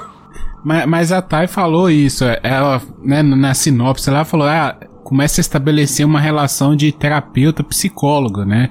E terapeuta tem que ter essa voz, porque ele não pode envolver na história, ele tem que estar totalmente desassociado, sem demonstrar sentimento, porque o sentimento pertence à pessoa, né, e não ao terapeuta, ao guia, ao mentor. Então eu entendi essa voz totalmente blasé, totalmente fora, pra isso, tipo assim, olha, eu estou aqui pra fazer o meu trabalho, eu só trabalho aqui, eu só trabalho nessa porra, eu não tenho interesse, né, ela... Quando ela fala assim, eu tô prejudicando, ela fala assim, não, eu não quero ser o mal, entendeu? Eu só quero ajudar, eu quero colocar as coisas no lugar, você tem que ir para um outro plano, você tem que seguir em frente, a família aqui quer ficar com a casa, então eu não tenho interesse em nada aqui, eu só quero fazer que as coisas entrem no eixo. A Emily chega a perguntar, mas você tá tentando me mandar embora daqui? Aí ela fala... Sim, eu quero te mandar para o lugar para o qual você se pertence. Eu acho que assim, pense no ponto de vista de que ela é um espírito revivendo todos os dias, por anos e anos, os mesmos momentos. Tipo o velho em lotérica? Se nada que fosse diferente de blasé seria associável para ela. Blasé é o que ela... vive. Eu acho que ela cobra por hora e quanto mais tempo demorar, mais ela recebe. Quando ela tá pra atravessar a médium, ela fala, eu vou, dessa vez eu vou. Bem baixinho assim no fundo, ela ouve aquela voz demoníaca assim, sabe, aquele... E ela sai correndo assustada, o que significa que o trabalho da Silvia foi pro caralho mais uma vez. E aí começa aquela repetição de cenas de novo, mas ela agora tá mais próxima. Em vez da gente ver outro ponto de vista. Isso, ela tá naquele plano americano, né? Tá tipo do peitoral pra cima e tudo mais. A gente vê aquilo cada vez mais próximo. Inclusive, agora voltando à cena da frigideira que eu comentei que ela quebra a Clara pra fora, eu achei que era a mesma cena mesmo, gravada por dois pontos de vista. Mas aí eu percebi que foi gravado de novo. Tá. Porque nessa quebrada de Clara... Você não vê de cima nem a bordinha da frigideira com a Clara pro lado de fora. Okay. E tipo, não daria pra ela quebrar na porta da frigideira e só escorrer pro lado. Pelo menos em cima na borda tinha que estar branquinho. Nisso eu percebi que foi gravado de novo. Então ela quebrou ruim de uma vez e quebrou bem da próxima. Parabéns, Emily. Na segunda vez ela quebrou direitinho. Não, na boa, falando, eu vi tantas vezes a Ana Ishida ou Ishida, tanto faz, quebrando o ovo nesse filme assim, mas eu cheguei no final pelo jeito que ela mexe a escumadeira lá e tudo mais. Eu acho que ela nunca fritou um ovo na vida. É muito estranho mesmo. É muito estranho. E olha que tem vários jeitos de fritar um ovo, mas essa que ela fez realmente não... Ela dá um carinho na beirada do ovo que não dá pra entender. Cara, tipo, como assim, velho? Ela nunca fritou ovo na vida, só fritou ovo na morte. Analisando o fantasma a quebrar um ovo. Eu achei interessante porque pelo menos nisso a produção estava certa. Não é aquelas frigideiras com teflon, é aquela frigideira de ferro rugoso antigo, e talvez ela estivesse fazendo aquilo para não grudar o ovo no... Que inclusive mais pra frente, quando aparece, ela não tá fritando com óleo. Acho que ela tá fritando em banha, porque o óleo de soja não existia naquela época que ela tava viva, né? Acredito que é verdade. Igual a gente faz aqui em casa. Aí o colesterol bate lá no alto. Colesterol nada. Que isso, cara. Banho de porco nunca fez mal a ninguém. O porco nunca fez mal a ninguém. É verdade. E soja faz mais mal pra humanidade do que o porco. Deixa aí. Ah, sim, com certeza. Isso é importante. Soja é uma desgraça. Tipo, não comam soja. Não comam isso. Porcos são gostosinhos e ainda por cima eles farejam trufas, cara. Não tem como dar errado, cara. Tem isso aí. Mas assim... Como eu disse, né? Começa, depois que ela foge do quarto, ela tem uma nova repetição de cena, só que a gente vê mais próximo, como se ela também estivesse chegando mais próximo a um ponto de ruptura ou de consciência. Ao mesmo tempo, as cenas que a gente só via à distância, a gente vê de perto. E aí eu queria comentar com vocês, porque é um troço assim que, na minha interpretação, move muito a diferença do filme de como a gente viu a primeira vez, a primeira série de cenas repetidas para a segunda. É que por ela estar fazendo mais perto, a gente consegue ver mais perto também o que ela está manuseando. Por exemplo, na parte em que ela está... que ela abre a cômoda do quarto, daquela cama que eu falei que era muito maior do que deveria ser, agora a gente vê o que ela está mexendo. Ela pega brinquedo de criança, folhetos sobre mágica, tipo do século XIX, assim, aquele coisas nunca vistas na... Mas ela pega, assim, o que a gente viu a gente via que ela estava olhando fotos. Mas quando a gente vê de perto, a gente vê que são fotos de dois marinheiros, assim, praticamente em broderagem. Sabe, aqueles marinheiros abraçadinhos, fumando, assim, quase colados. Ah, sim, sim. Da mesma maneira, coisas que a gente viu a primeira vez, que pareciam brincos de tão pequeno, com ela manuseando, a gente descobre que são tipo dois legos sexuais, né? Um brinquedo fêmea e um brinquedo macho que se encaixam. Tem o bingolim. Pois é, né? Achei erradão isso aí. Parece aquilo ali, inclusive. Igualzinho. Não! Oh.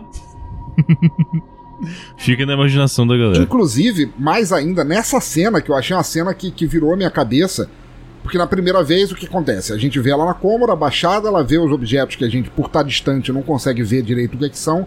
Nessa segunda vez, a gente vê os detalhes. Na primeira vez, a gente vê que ela fecha a cômoda, ela levanta, vai pra perto da cama... E quando ela tá perto da cama, ela passa a mão assim carinhosamente numa almofada vazia e olha pro teto, que seria teoricamente o sótão, que ela tá no andar de cima. Nessa segunda vez, se vocês repararem, o vinco que tá na almofada, onde que ela alisa, é uma vagina. Meu Deus! O que você tava bebendo? Volta lá e olha, parece os lábios abertos assim, é o formato de uma buceta ali, e ela tá alisando assim.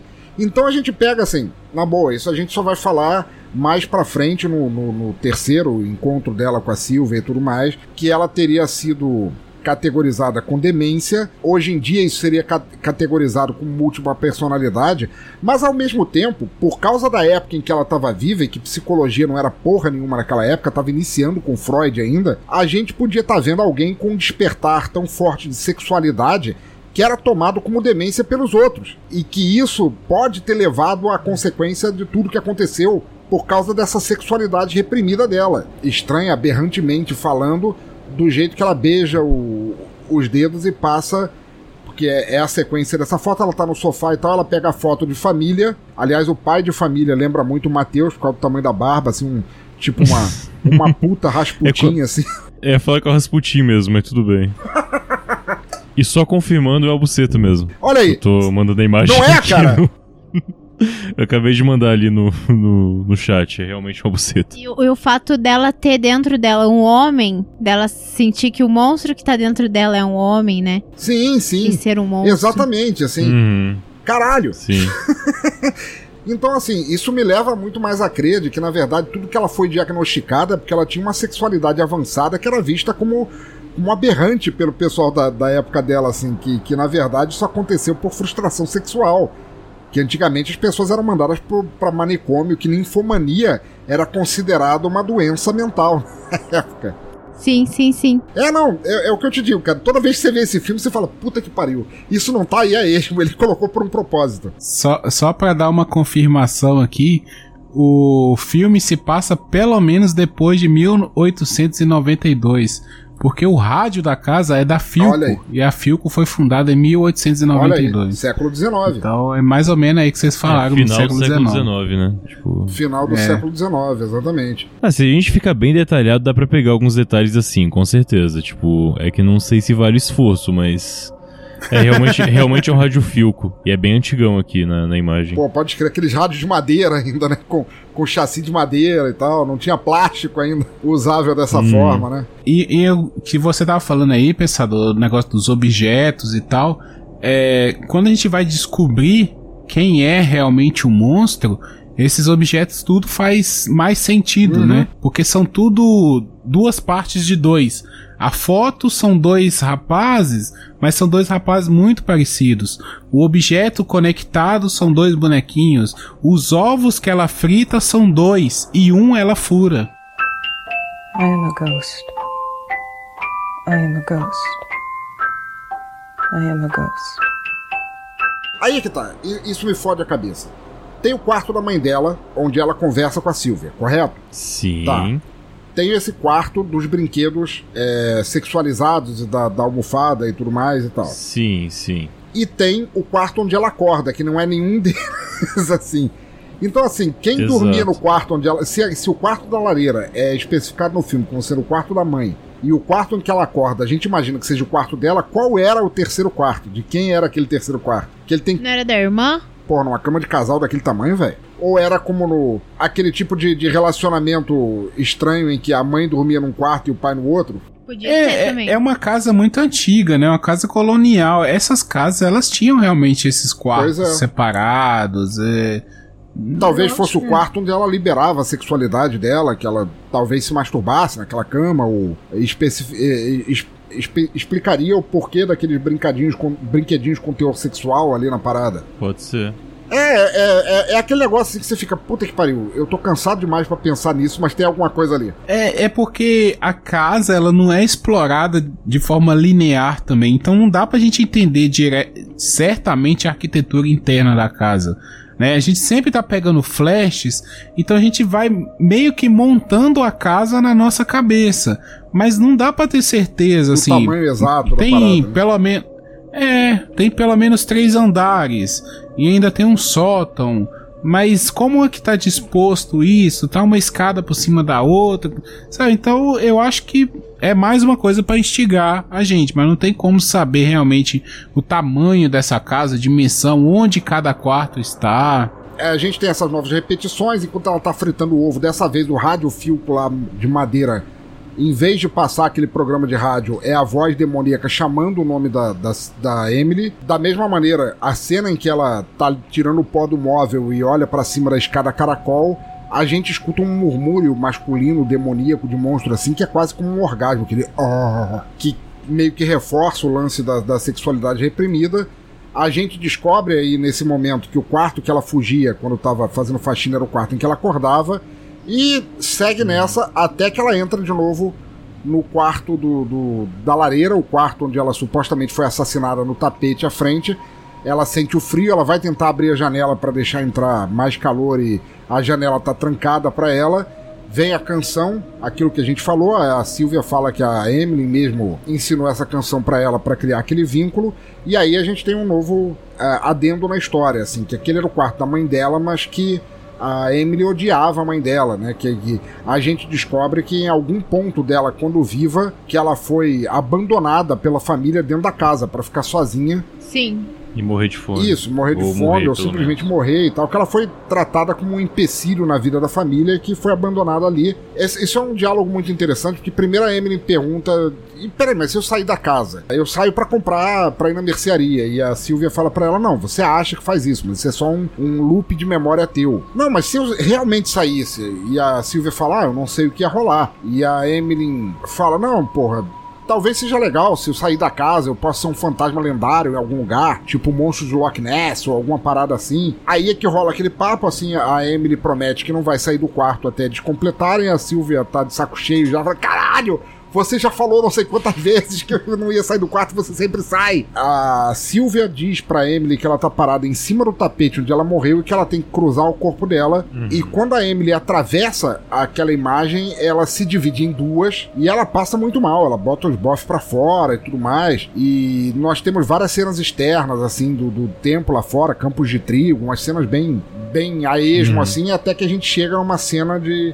que não é bem uma cena, a gente só vê tudo preto com uma luz, tipo aquela luz hospitalar que fica na cara do paciente, com uma voz masculina falando: a eletricidade é tua amiga, isso aqui vai fazer bem por você. E alguém dá um eletrochoque nela, que era uma prática bem comum na época. Aí ela volta, apesar dessas transições, ela volta, ela tá passando mal ainda no tapete, e ela fala: porra, Silvio, eu te atravessei, e agora? Pô, velho, tipo, eu não sei o que rola agora. Era pra você ter ido já. E aí ela fala que a Emily tinha sido internada como louca, num estado de demência, no que ela podia teorizar no tempo atual em que a Silvia tá na casa, que ela sofria de personalidade dissociativa, né? Múltipla personalidade. Sim. E a Emily fica puta e fala: você tá me chamando de louca? E a Silvia fala: minha filha, você tá ouvindo uma voz que não tem corpo e eu falo com os mortos. Sério que você vai puxar o papo da loucura aqui? Ela fala: a gente já passou do limite da loucura. Isso, exatamente. E aí tem a revelação do... Aí sim eu acho que talvez seja o plot twist do filme. Mas tem mais uma sequência de cenas dela se descobrindo nesse meio tempo. Porque tem um gap, que aí ela fala: eu pesquisei mais ainda... Uhum. E investiguei mais ainda. Dá pra ver que ou ela tava escondendo informação ou ela tava muito preguiçosa pra estudar o caso, né? Por isso que eu falo que era horista, porque só foi jogar a verdade no final pra estender um pouco mais a parada, que ela foi só pesquisar depois desse último rolê. Isso. Mas sim, que entrei o plot twist. E aí ela questiona então: você acha, você morreu como? Eu fui assassinada. Mas você foi assassinada? Por quem? E ela fala: não, eu fui assassinada, esfaqueada várias vezes por um demônio de pele cinza e sem olhos, né? Os olhos dele são vazios, são escuridão. Esse momento ele é intermeado por mais cenas aleatórias. Aí a gente vê mais cenas externas, onde aparece a tal da charrete que eu falei lá no início. Eu queria saber dizer qual é a palavra, mas aparece aquele óculos que você colocava pra ver as fotos passando num suposto 3D, só de uma mulher louca de olhos brancos puxando o cabelo assim e tudo mais. Isso foi bem bizarro. Isso eu acho que devia ser foto dela mesma, inclusive, assim. Talvez como ela era quando viva do outro mesmo. Lado. Exatamente. Não como viva, eu acho que já é a questão de dela entendendo e enxergando o outro lado. Pode ser. Porque sim, talvez a outra metade já tenha consciência disso, né? Já enxergue isso. Porque mesmo que fosse realmente daquele jeito, louca, com os olhos brancos puxando o cabelo, quem ia tirar uma foto desse estado, cara? Foto de família. Eu acho que não era uma foto mesmo, né? Tipo, acho que seria zoeira também se fosse assim. Pode ser. Inclusive, acho que faltou um detalhe até da gente comentar, em que a Emily, um pouco antes, ela fala: olha, quando eu era mais nova, eu tinha problemas que eu apagava durante os 10 minutos e acordava às vezes, tipo, com uma faca sem na mão. Sem lembrar o que aconteceu, tipo, isso. Exatamente, ela fala disso, né? Pra depois chegar nesse ponto que a Thay acabou de falar, de que ela vai lá e descobre isso, tipo, que ela na verdade se matou. Assim como na transição de cenas que a gente vê, quando ela cai no tapete, a gente vê pela primeira vez a cena do demônio cinza esfaqueando, enfiando a faca nela também. É a primeira vez que a gente vê isso. Uhum. A Emily acaba ficando puta, ela sai correndo pela casa, mas a Silvia tinha falado pra ela que, olha, está saindo correndo e tudo mais, mas você está cada vez mais próximo da verdade. É possível que você saia da casa e continue se lembrando de tudo que aconteceu. Isso. Ué, mas a gente não falou o final. Ela já antes dela sair pela porta, ela já não contou tudo pra... Não, essa parte da porta é logo depois em que ela atravessa a Silvia e ela fala, tá, eu vou tentar sair então. Ela abre a porta e vê o imenso vazio que ela fala. É, exatamente. Ela fica puta e fala, quer saber? Foda-se você, eu vou pegar e vou sair dessa porra e tudo mais. E ela, ao contrário daquela repetição de cena em que a gente vê ela indo no mercado, ela realmente fura esse loop, ela mete a mão na porta, ela abre e tipo o breu, né? Não tem nada, assim. É a luz de dentro da casa e a tela toda preta em volta e alguma coisa vai chegando perto, ela começa a gritar, ela fecha a porta com medo e alguma coisa fica tentando abrir a porta pra entrar. E quando a porta abre e fecha, não tem nada, a gente não vê o que atravessa e ela começa a ver as cenas dela mesma naquelas repetições que a gente vê desde o início. Só que agora é ela observando ela mesma. E é aí que tá aquele ponto em que eu falei, assim, porque a primeira cena, justamente, ela observa ela mesma voltando no mercado e é aquela cena que faz aquele tan com ela no espelho e que a gente fica olhando e fala, filho da puta, eu não tô vendo nada, e o que você quer me mostrar? E a gente descobre que agora esse tan é porque tem... Opa, é porque tem a Emily observando a Emily fazendo aquilo. Aí já acho que fica um pouco mais, não muito dito, mas não, até que é bem dito pela Silvia. Ela começa a pesquisar pela casa coisas que ela não se lembra, né? Pra tentar se convencer de que tem uma outra parte que ela não lembra. Tanto que ela... Falou que ela tem uma segunda personalidade. Sim. Assim, exato. E aí tanto que falar, mas a minha mãe... Pra onde que vai essa escada? Que é onde você não tem lembrança. Que ela fala que eu não tenho lembrança. Caracol, onde ela... Isso, onde ela ouvia barulhos. Ela que ouvia barulhos e que ela tinha medo de olhar pra cima ali. É o único lugar da casa que a gente não visitou, né? É, e nem visita, de fato. Bom, aí ela fala, minha mãe ameaçava quando eu tinha minhas crises, ela ia me prender lá. Aí a Silvia, tá, mas ela já te prendeu alguma vez? Não, nunca. Tipo, ah, tá, né? Pra quem tá que não. E nesse ponto eu acho que toda a história do filme já foi contada, né? Daí é só desfecho de fato, mas tipo de informação, eu acho que a última que passa é essa, de que ela tinha dupla personalidade. E aí sim, quando ela começa, nem que ela sobe até lá, porque quando ela sobe mesmo é quando aparece de fato o Homem Cinza, mas quando ela começa a prestar atenção é quando volta a repetir as cenas. Mas as cenas se repetem completas. Isso. Aí mostra ela de fato esfaqueando a mão, mostra ela terminando tudo aquilo que parecia que tava pela metade. No banheiro, ela tacando a cara na parede. Vidro, isso, gente... que foi a cena que o pensador falou que foi gravada ao contrário. Isso. E aí sim completa tudo. Mais do que isso, a gente não é só o lance de que ela tinha dupla personalidade, é a confrontação pra Emily de que ela não foi assassinada, que ela se matou. Naquele tapete, que ela esfaqueou a si mesma, né? Talvez sob o comando dessa outra personalidade. Aí ela vai no... Ela decide subir a escada caracol, ela vai lá no sótão. O sótão é um lugar extremamente escuro e mofado, como eu suponho que todos os sótãos sejam. E ela desce a escada, e aí a gente tem a segunda... Quando ela desce a escada voltando do sótão, a gente tem a segunda cena filmada ao reverso, né? Que ela tá no térreo, tem a escada que sobe e tudo mais, e ela vê o Homem Cinza, o demônio, o monstro, o que é que seja, o cara peladão lá descendo, que também foi feito ao contrário. O cara desce, mas na verdade essa cena foi feita com ele subindo e ao contrário. É muito legal, muito bem feita essa cena. Então o ponto máximo é que ela precisa encontrar essa... A gente não explicou isso direito. A Silvia conta sobre essa segunda personalidade, né? Aquele momento que a gente falou alguns minutos atrás. Conta que esse é o monstro que matou ela, mas que na verdade é ela mesma, né? Ou um monstro que vive dentro do corpo dela. Ou a personalidade que assumia toda vez que ela apagava, né? Isso. Ou ainda melhor, a outra alma, que quando ela morreu, ela liberou duas almas, a Silvia. Daí chega nisso, chega que quando ela morre, ela liberou tanto a alma dela quanto desse demônio. E aí, todo esse tempo, a Silvia não tava conseguindo guiar ela pra passagem, porque ela tava guiando metade de uma pessoa. Ela não tava guiando as duas partes. Então, pra ela se livrar, ela precisava encontrar a outra parte dela, que fazia a parte dela também, né? Igual... Não só encontrar, mas confrontar também, né? Aí que ela encontra na escada de caracol. Isso. Aí eu queria pedir pra vocês pra descreverem pro ouvinte como é que é esse monstro, esse demônio terrível.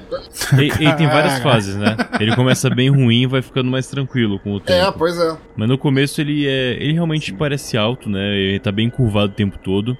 E sem dúvida nenhuma o diretor ele puxou isso de filme japonês pra fazer os efeitos. Sim, parece muito o grito.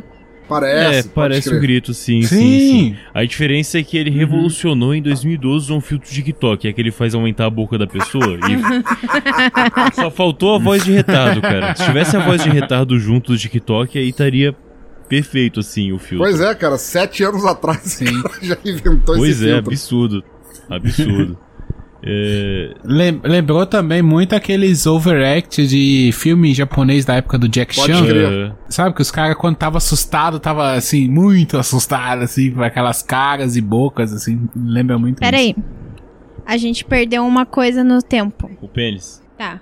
Fala do pênis que eu vou falar de outra coisa. Não, nada sobre o pênis, é só um pênis, assim. Um pênis. É, na verdade, esse demônio terrível que ela tinha era só um cara esquálido, pelancudo com filtro de TikTok e um pau balançando. Esse é o demônio. É. O ponto importante. Quando ela sai do quarto, depois que é revelado pra ela que tem uma segunda alma, não é esse momento que ela começa a ver a continuação de tudo, ela se esfaqueando e etc. Não é essa hora. Ela vê as coisas, mas ela vê só pela metade de novo.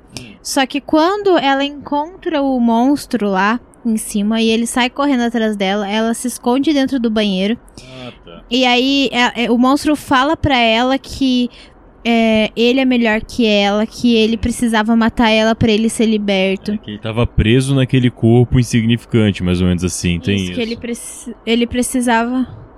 Errado ele não tá. Não, é isso mesmo. Só que quando ele consegue abrir a porta do banheiro e enforca ela... É aí, nesse momento, que aparece todas as cenas por completo. Então, a cena que ela acorda na cama...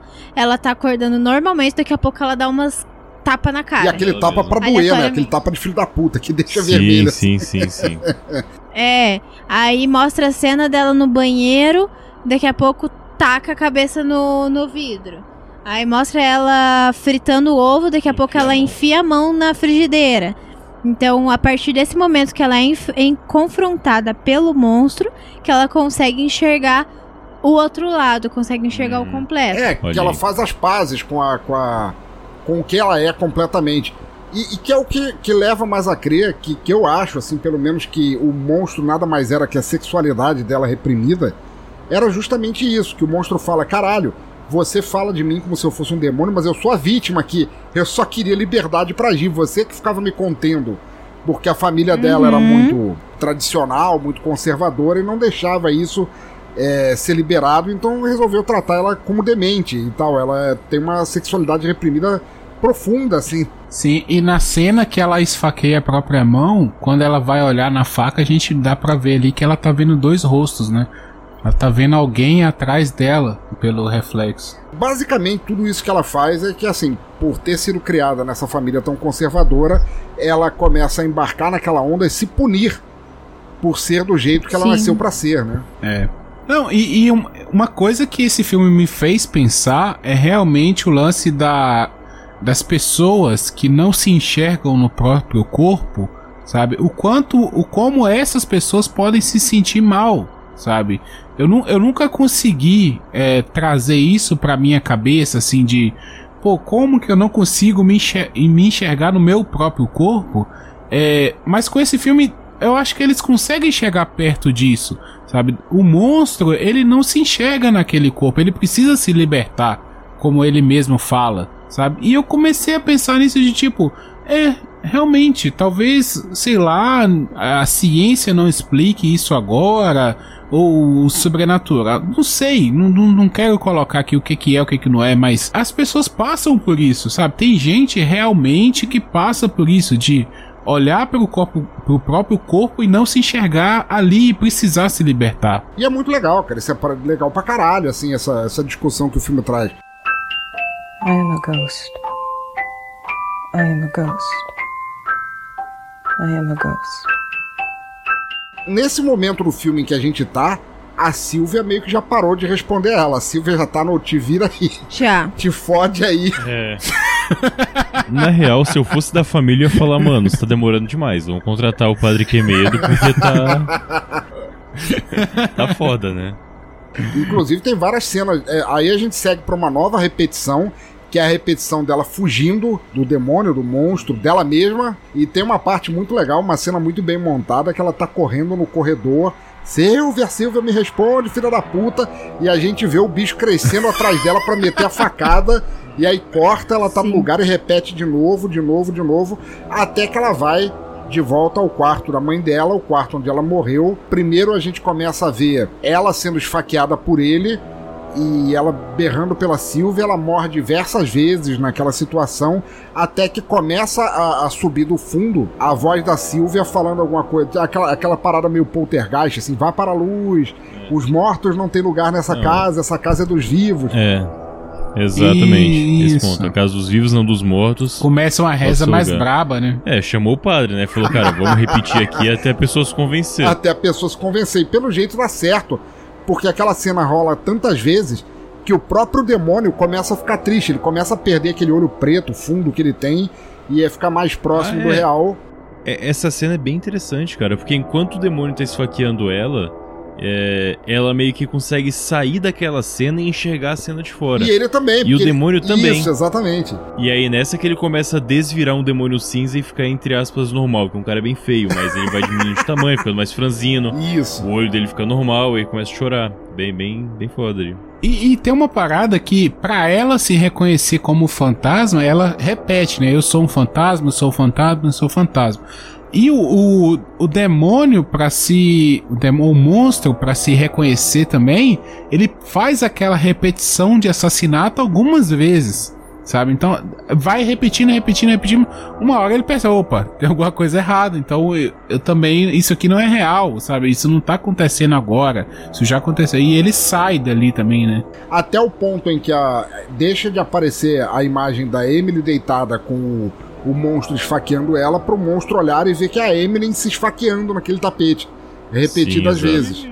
Então, e nesse momento a casa, que tinha uma certa iluminação, começa a ficar toda escura e começa a se destruir, tipo, a ficar preta, e o pessoal no coro falando que tem que ir pra luz, só que ela não encontra luz em momento nenhum, o monstro também não, aparentemente, e ela começa a repetir pra ela mesma, não, vai ficar tudo bem, mas na boa, o filme acabou e não apareceu a luz não, brother. A gente não sabe pra onde vai, porque o monstro vê, ela e o monstro meio que fazem as pazes, fica subentendido assim que os dois são um só, chegam à conclusão de que ela é uma suicida, e as memórias residuais que ficavam em loop começam a desaparecer da casa, elas começam a sumir. E aí fixa no rosto dela e ela fala, não, vai ficar tudo bem, eu sou um fantasma, e acaba o filme, cara. Porra, é muito legal, cara. Uhum. É muito bom. Eu acho sacanagem quem tem dupla, né, mais de uma personalidade e se mata, ser suicida. Pois é, na verdade. Eu não sei se existe definição pra isso, mas... E assim, e acho que a grande ideia de maconheiro que ela teve na fila da lotérica foi essa. Cara, e se a pessoa que tem duas personalidades, ela tem duas almas? E quando ela morre, elas têm que se resolver. A ideia foi essa, tá? Não foi nada complexo, não. Foi isso que daí teve que viajar e fazer o roteiro. É complexo pra caralho, mano. Não é complexo porque você não precisa ser um gênio pra pensar nisso. Você pode estar no lotérica e pensar, sabe? O roteiro é foda, pra você chegar nisso é bom. Só precisa fumar a maconha certa. Exatamente. Mas essa é a ideia base, que eu acho que é o lance do filme. Que aí se uma pessoa com duas personalidades morre, e aí? Tipo, a alma vai pra onde, né? Sim. É muito bom. Sim, e partindo do pressuposto que a pessoa com dupla personalidade tem duas almas, né? Que cada personalidade é uma alma. Cara, esse lance de múltipla personalidade é um troço de fuder a cabeça, assim, um troço... É um troço assustador. E se foi difícil nesse filme ela juntar duas almas, imagina o Fragmentado quando morreu lá pra juntar aquelas tanto de alma lá do cara tinha. Será? É que eu não acho que o diretor do filme, ele tenta ser cristão em nenhum momento, assim. a não ser uma parte em que é justamente quando ela quebra a cabeça do espelho e ela vê o monstro no espelho e fala que seu Deus está morto. É a única fase em que alguma coisa relacionada à religião cristã e coisa estava citada. Mas será assim, talvez, que no final não chega a luz porque ela não tá indo pra luz mesmo? Tipo, pode ser. Ela tá indo pra um outro plano que não é exatamente esperado, algo bom. Aí eu não sei se é por ser suicídio ou por ser um monstro e coisa e tal, mas não tem luz justamente porque não é pra luz que você vai, amiga. Não é pra ir não, seu lugar é outro. Pois é, a gente não tem essa definição no fim do filme, mas uma coisa fica certa. A Silvia vai receber o pagamento por ter se livrado dela. Vai, de fato vai. Muitas horas. Sim. Eu não sei se isso ficou entendido ou não, mas pra mim, a minha visão é que não existe um ir pra luz. Você que é a luz. O resto todo vai se tornando trevas e a luz já está em você. Não sei se é isso, um final muito... Você é coach, né, mano? Fala Cavaleiros do Zodíaco. Você é coach, cara. Você é coach, na moral. Mas, tipo assim, tudo vai ficando trevas em volta dela e vai convergindo pra dentro dela, sabe? E foi, cara. Passei, superei isso aqui e vai. Não sei pra onde eu vou, mas vou. Eu acho que não é nem a discussão do filme decidir pra onde ela vai. Ela saiu da casa. Com certeza não. Exato, acabou. A casa tá de boa agora. Isso que importa. O filme é sobre uma conclusão. Independente se for uma conclusão boa ou ruim ou pra onde ela vai, mas ela se concluiu, ela fechou. Fechamento. Sim, sim. Puta que pariu, cara. Eu gosto muito desse filme. É uma pena que esse filme não tenha a visibilidade... que merecia, porque, porra, é um filme com $10 mil e que consegue entregar muito mais do que qualquer filme do sci-fi, Ghost Shark, ou a maioria dos filmes do Adam Sandler. E puta que pariu, cara. Eu gosto pra caralho, cara. Não, e é 1h13 de filme só, entendeu? É muito rápido. Ele passa batidinho, assim, ele passa na boa. Ele não precisa de mais do que isso pra contar a história. Tem no YouTube, se vocês procurarem, tem momentos, assim, entrevistas do HP Mendonça com a Ana Ishida falando sobre como foi fazer o filme. É uma parte muito engraçada, assim, que ele tava assim, com o orçamento tão contado, e ela sendo atriz de teatro, ela é muito minuciosa, metódica e tal. Teve um momento, assim, que ela tinha que falar pra caralho, assim, fazer um momento, assim, de transtorno emocional, que ela passa por vários durante o filme, e que ela fala abertamente. Então os dois sentados lado a lado, e ela fala assim, porra, se eu errar, eu posso fazer essa cena mais uma vez? Ele, não, pode sim, tudo mais. Pô, mas podemos fazer vários takes, que normalmente é o diretor, quando é minucioso, que pede pra fazer mais e mais vezes. Nesse caso foi ela. E ela fala assim que ela não sabia, mas que ele falou, não, vai fundo, cara, faz quantas vezes você quiser. E ele só tinha, tipo, 20 minutos mais de película pra gravar a cena, assim, que ele não podia fazer mais retakes. E ele só falou assim, Deus. Vai, confia e vai. Vai dar certo. Faz aí que eu fiz que eu tô gravando, né? Tipo, a primeira já valeu, mas pode fazer aí. I am a ghost. I am a ghost. I am a ghost. Mas então, eu queria agora que a gente falou do filme, desse filme tão rachador de cuca que a gente falou, eu queria saber sobre cada um, assim... suas impressões gerais do filme, o que achou do filme, não precisa nem dizer necessariamente o que representou e tudo mais, que recomendasse um filme que tivesse a mesma pegada. Indo pela sequência em que a gente começou lá no início, Thay, começando por você, cara, o que você achou do filme e qual outro filme você recomendaria que fosse um racha-cuca desse também? O filme me surpreendeu muito e das 2 vezes que eu assisti me surpreendeu muito, positivamente. Definitivamente não era o que eu esperava no começo, nos primeiros minutos. Achei que seria um filme conceitual que eu ia ter que assistir 5 vezes e pesquisar um vídeo no YouTube explicando pra ver se eu entendi. Eu achei muito, muito massa. É uma ideia que eu não consigo ver em nenhum outro filme. É super fora do rolê, é um ponto de vista diferente de qualquer filme de fantasma, de exorcismo, seja lá o que for. É um ponto de vista completamente diferente e é um ponto de vista que você tem que viajar total pra imaginar as coisas. Então, o roteiro foi muito bem escrito e muito bem fechadinho também. As cenas fechadinhas. E é isso, eu gostei muito mesmo. E recomendar algum? Eu vou pedir pra eu ser a última a recomendar, porque eu saí do quarto e esqueci. Tranquilo, não tem problema.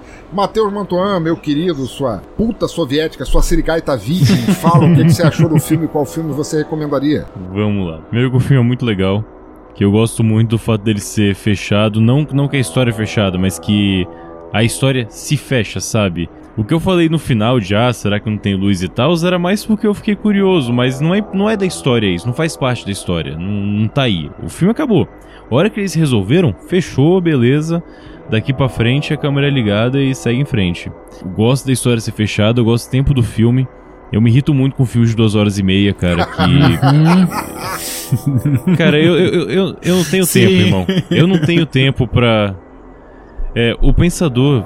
o Pensador é foda, né? Eu vi esse filme na casa dele, puta, maravilhoso. Aí ele falou, tem outro que chama Ghost Story, que também é muito bom. É completamente diferente. Eu gosto desse filme, mas a pegada é completamente diferente. Tudo bem. Fui ver, e cara... 15 minutos comendo torta no chão, cara, eu não tenho tempo, velho.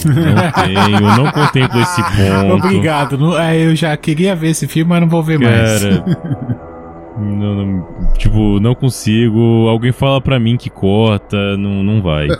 Mas como um todo, o filme é muito foda, 1 hora é perfeito.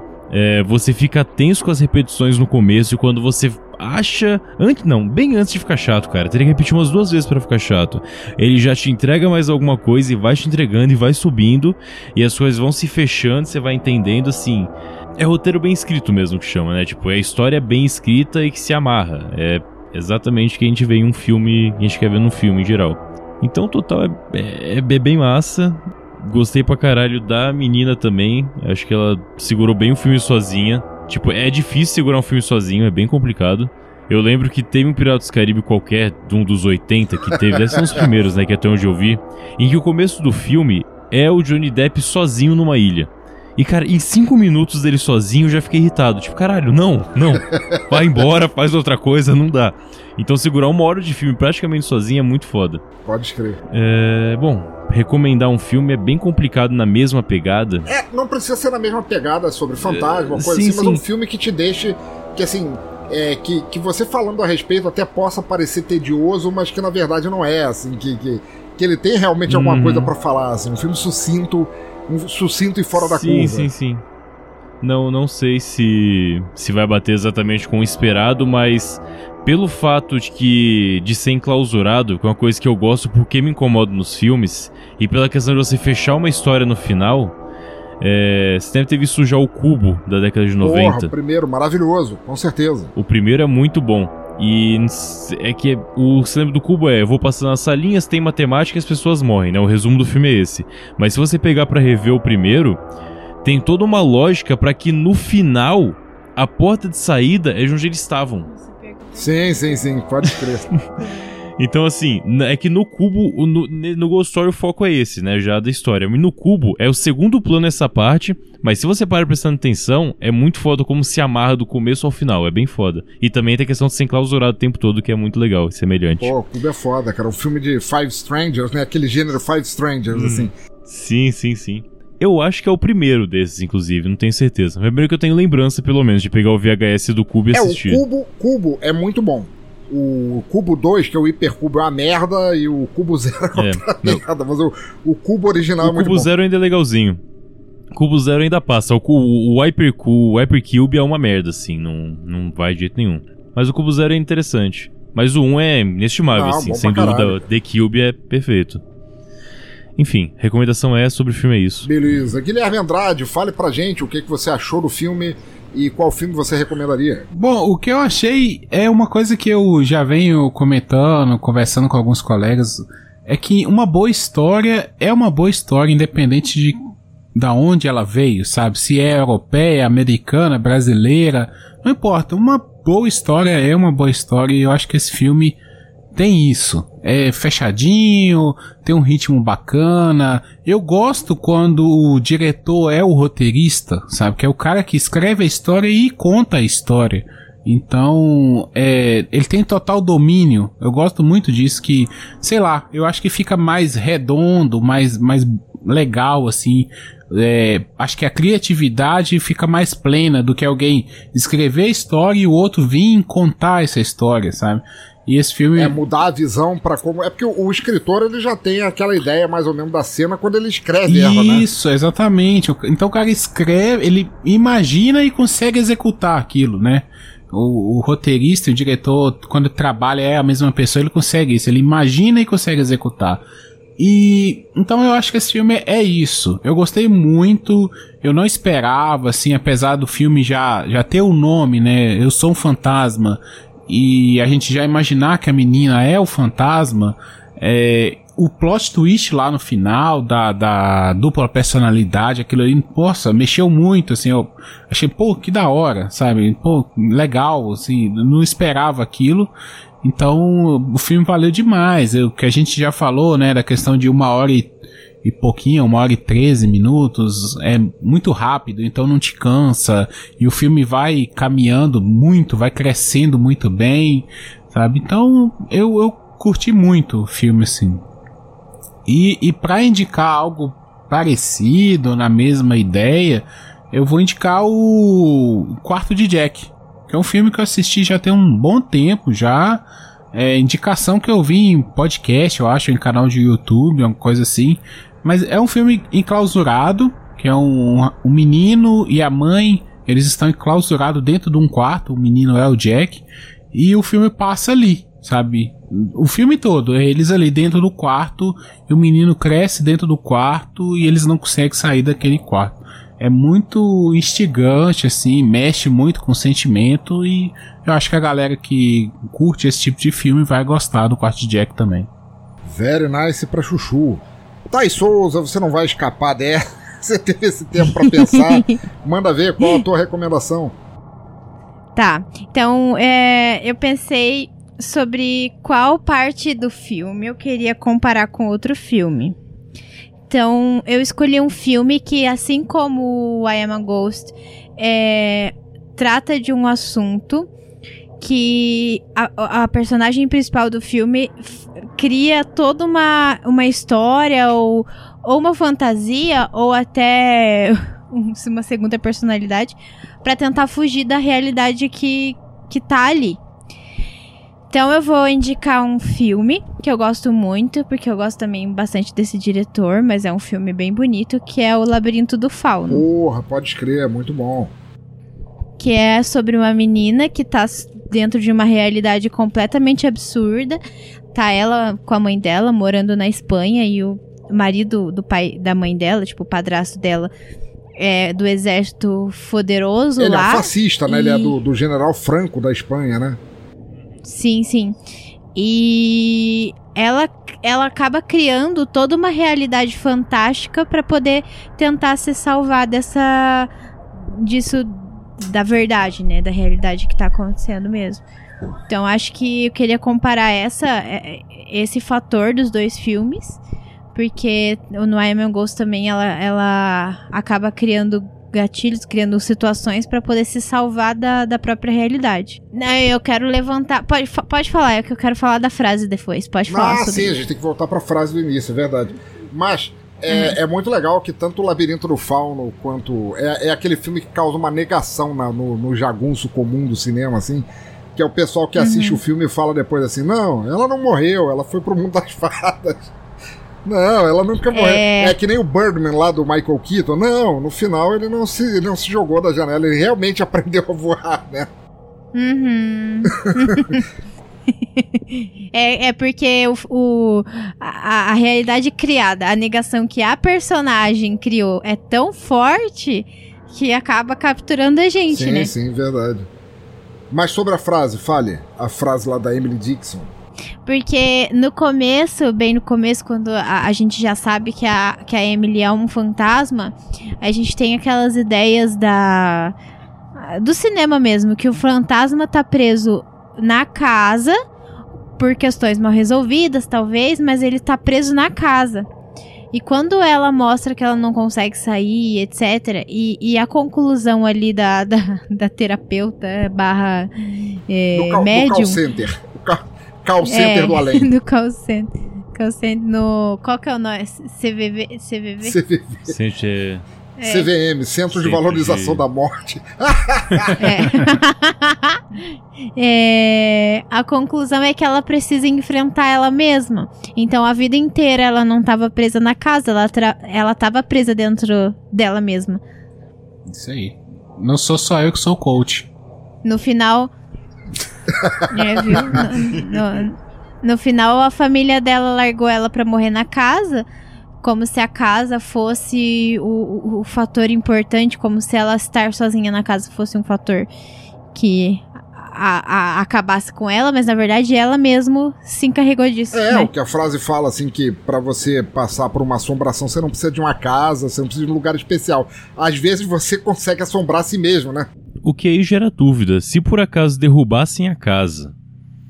E ela tinha as memórias naquela casa. E essa tá mais ou menos resolvido também, né? Não pra ela, mas o pessoal que mora naquele terreno, tipo... Eu não sei, pela minha experiência, quando tentaram derrubar a casa do Gasparzinho, tiveram que tirar antes. Lembra da história do filme do Gasparzinho? Eles tentando derrubar a casa e não deu, porque ele tinha que tirar os fantasmas. É o lance também de construir um edifício em cima de um cemitério indígena, né? Sim. E o que faz a gente pensar também que talvez aquela casa que nós estamos vendo ali é a casa da época dela, não a casa da época dos moradores, né? Ah, mas então, Pode ser sim. Sim. Assim, eu acho que estruturalmente é a mesma. Porque senão acho que não faria sentido o espelho quebrar, por exemplo, né? Tipo, associar uma coisa com a outra. E a Silvia comenta coisas como: eu estou sentada na escrivaninha, eu estou exatamente no tapete, eu então, estou... Isso, é talvez os quadros não estejam lá, mas estruturalmente eu acho que é a mesma coisa. É possível, sim. Nos dois momentos. É, sim, tem razão. Gente, mas muito obrigado por vocês terem estado aqui. Opa, peraí, tá tocando a campainha, eu já volto aqui rapidinho. Inferno, quem será uma hora dessas? Correio! You have mail.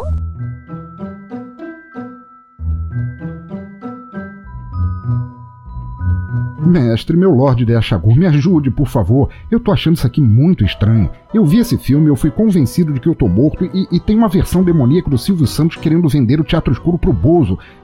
Eu sei que o senhor tá aí de quarentena num abismo, mas poderia vir e responder os recados e me dar uma ajudinha na situação aqui, ô... E aí, Lissi? Eu tava quase ganhando de Maier Latotep no truco e você me chama? Incompetente? Mas tudo bem. Sendo um deus do caos, eu consigo ser multitasking.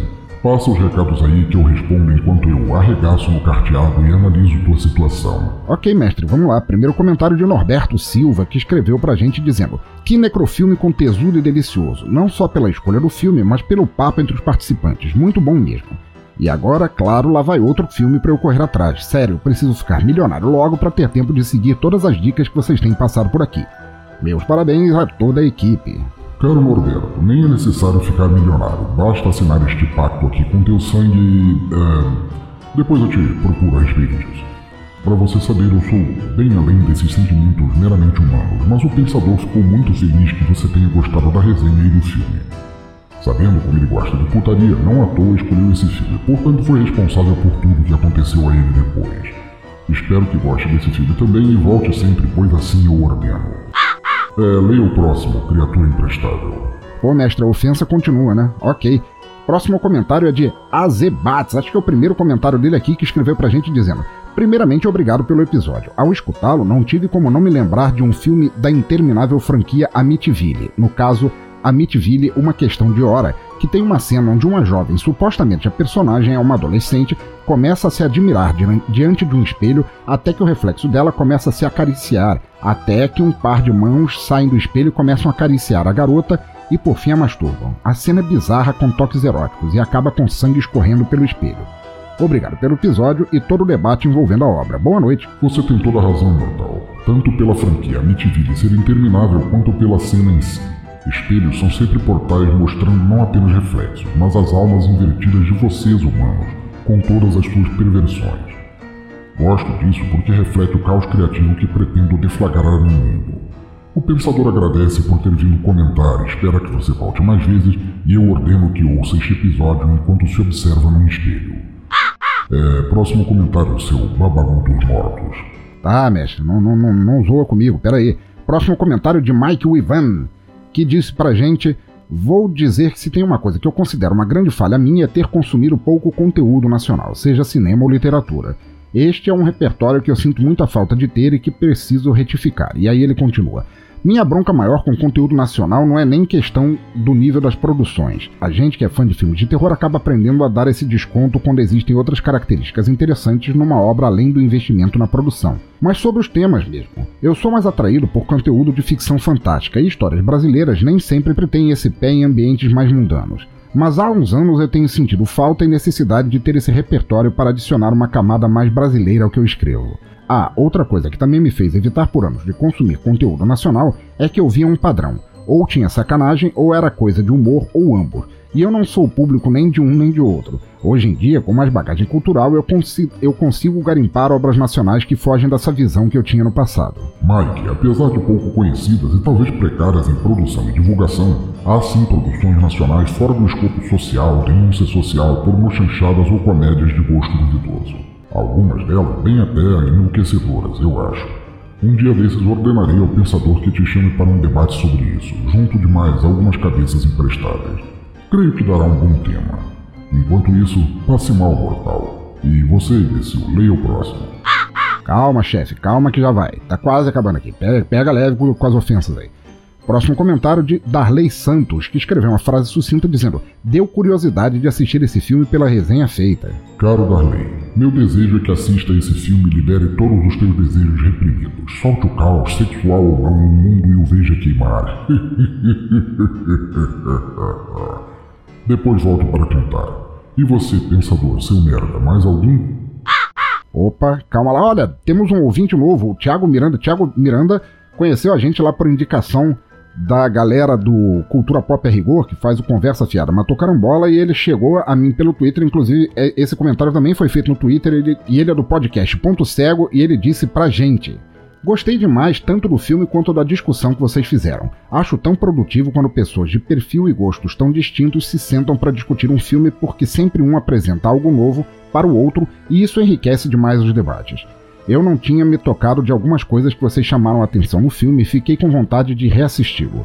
Obrigado desde já e um Feliz Natal para você e para Dea Chagur. E aí ele pergunta se, mestre, se deuses cósmicos do caos comemoram o Natal. Tiago, é muito mal saber que há gente nova e pensante ouvindo este arremedo de podcast. E um podcast sobre cinema também, ainda por cima. Pensador me recomendou o Ponto Cego e eu ouvi aqui junto das almas livres do abismo e todos gostamos muito. Volte sempre, que o Pensador não apenas recomenda, como não perde mais nenhum episódio do teu podcast. E sobre o Natal, nós comemoramos sim. Costumamos assar no fogo a alma de São Nicolau em Pururuca. E servimos as almas condenadas enquanto ele grita de agonia. Ah, é um ritual tão lindo. Um dia te chamarei para participar. Você precisa ver o que fazemos com a rena do nariz vermelho. Acabou, normal? Ah, sim. Então faz assim, volta pra tua turma, pede pra passarem links e escolherem uma música de encerramento. Depois vem aqui com quem não quer nada e deixa o tal do Silvio comigo. Mas antes de tudo isso, fala de novo do Infinity Tour. Ok, vamos lá. Ei, você aí procurando uma tábua Ouija para tentar falar com a Emily sobre o mundo do além? Faz uma pausa e vamos falar de novo da Infinity Tour. Já acessou o site da Infinity para ver tudo que ela pode fazer por você? Faça isso de uma vez e se sinta renascido ou renascida quando a pandemia acabar. Infinity Tour é viagem, turismo, turismo em números, pedagógico, gastronômico, city tour, ecoturismo, aventuras, luas de mel, turismo corporativo.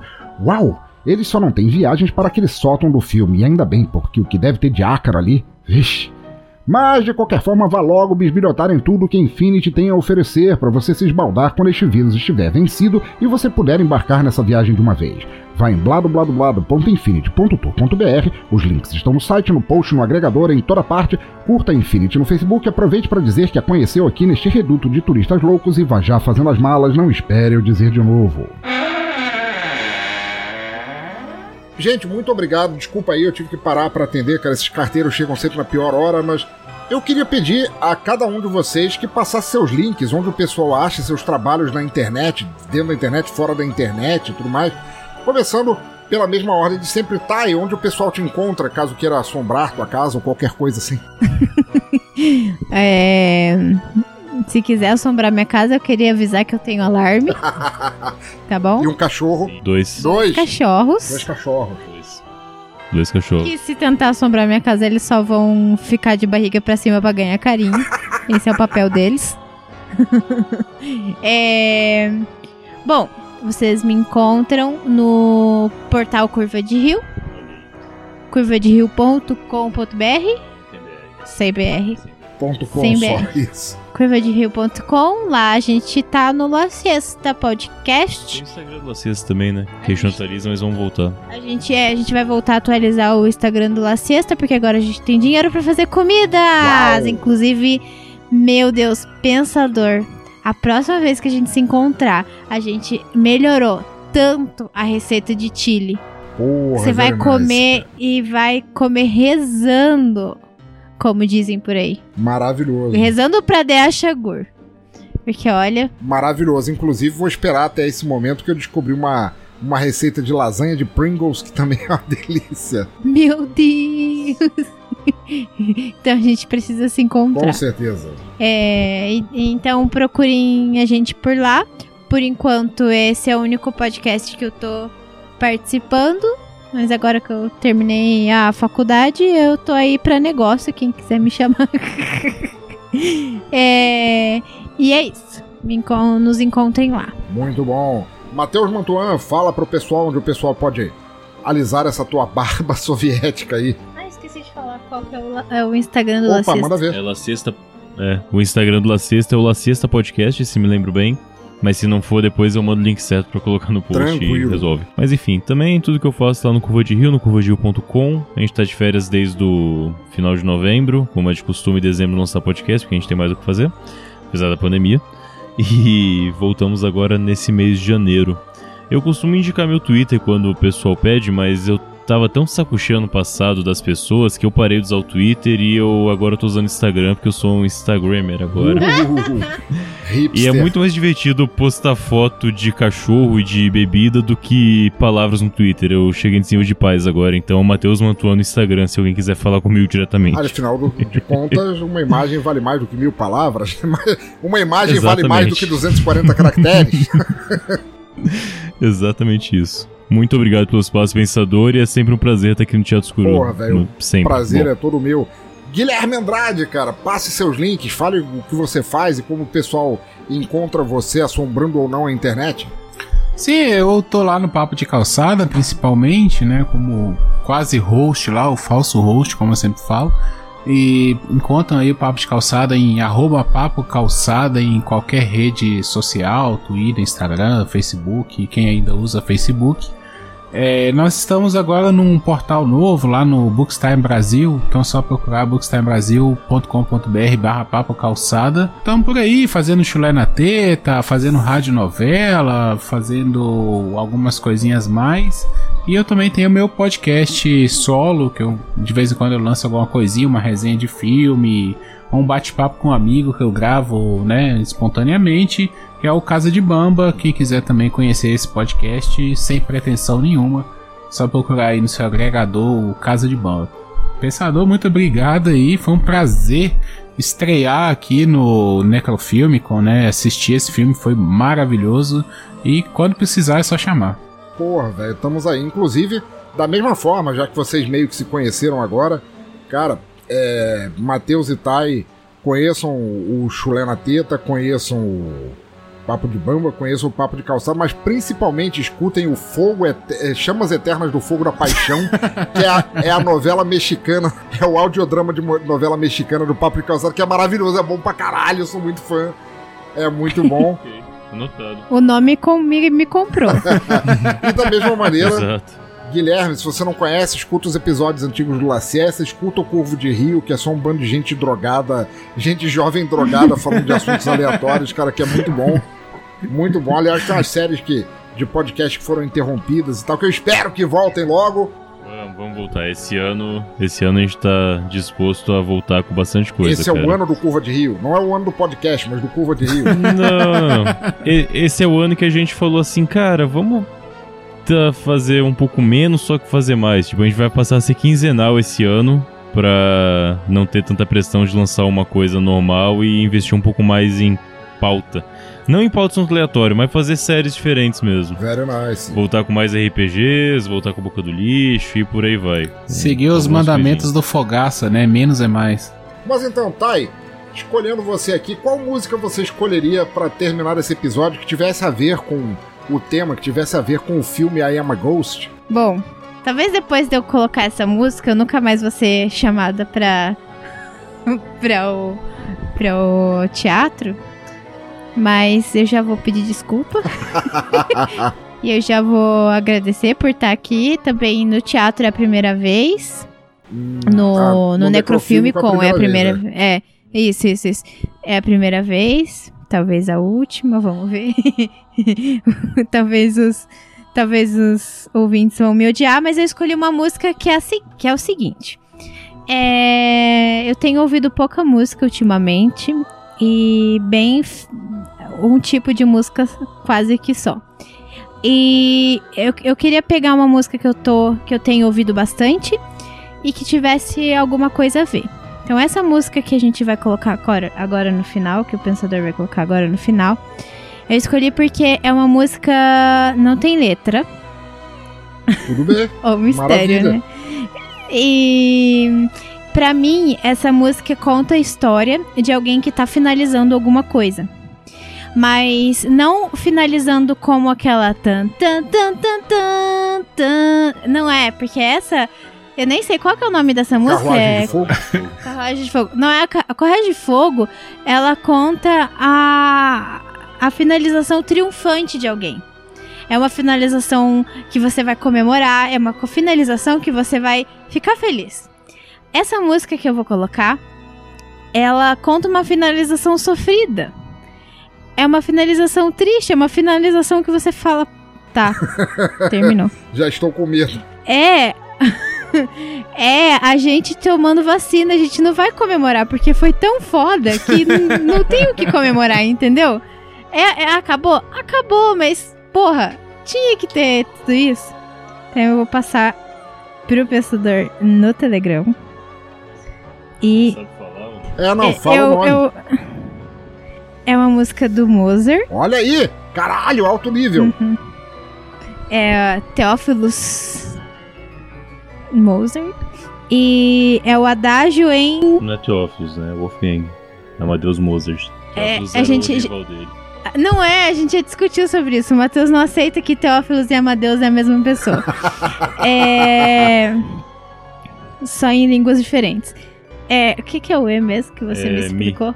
Tá. Então é o Adágio em Mi maior. Porra, é que eu não sei. Véio, maravilhoso. Caralho, primeira vez que alguém não apenas encerra com a música clássica, mas com uma música instrumental, cara. Isso é bom pra caralho. Sim. Essa música encaixou perfeito. Eu tava ouvindo hoje e falei, não, é exatamente o que eu preciso. É uma finalização de forma soturna, de forma... Beleza, finalizando. Maravilhoso. Então, ouvintes, fiquem agora aí com Mozart, com Wolfgang, como é que é? Teodoro? Wolfgang, Amadeus. Mozart, com Adágio em Mi maior. E até a próxima. Valeu!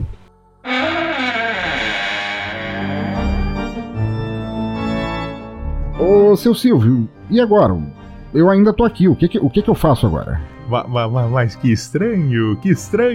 Você já devia ter saído desse cinema que não te pertence. Eu não vejo outra opção sem chamar um bispo da concorrente pra tirar o seu fantasma à força. Eu não gosto muito, mas o patrão mandou aí. Ei, você, tá pensando o quê? Bispo não entra aqui não, Silvio de Araque, e nem você deveria estar aqui. Ai, Lombardo, é você? Eu é que vou esfolar o teu lombardo fundo com uma escavadeira se você não ralar daqui agora. Você, Bozo, Garoto Juca, Bispo e toda essa ladainha é coisa que eu não aceito em meus domínios. Não é porque eu prezo anarquia cultural que qualquer farsante pode chegar aqui e botar o crucifixo pra fora. Mas olha só, acho que vou ter que fugir. Ai, antes da reprise, os advogados do patrão vão entrar em contato com os teus e... sai pra lá com esses tentáculos, sai pra lá. Bom mesmo sair correndo, a cada peso morto que me aparece. E você, seu bosta, como caiu nessa fake news de meia tigela? Que é, vai cair em todo golpe que te aplicarem, é? Quer dizer que eu não tô morto? Uau, que bom, o senhor me salvou e ao cinema do Teatro Escuro de um fim bem pior que a morte, mestre, eu te amo. É um novo ano que se inicia, vida nova, novo... mestre, quem é aquele ali no canto? Ah, aquele? Aquele é o Padre Querrego, o espírito do ano de 2021 que eu chamei pra ter certeza que essa tua história de morte era só balela. Ele só vai te realizar um exame de toque pra saber se você está vivo mesmo. Mas ele tá pelado, e a pele cinza, e os olhos fundos. Mestre, por que é que o braço dele parece uma trolha longa e espinhosa? Questões de saúde. Divirta-se e bem-vindo a 2021. Tá, vai lá de uma vez. Eu bem sabia que esse ano não ia começar bem. Vai, mete. Participou também deste episódio Leonardo Nossetti, dos podcasts Doublecast e I Wanna Rock, como Silvio Capetas.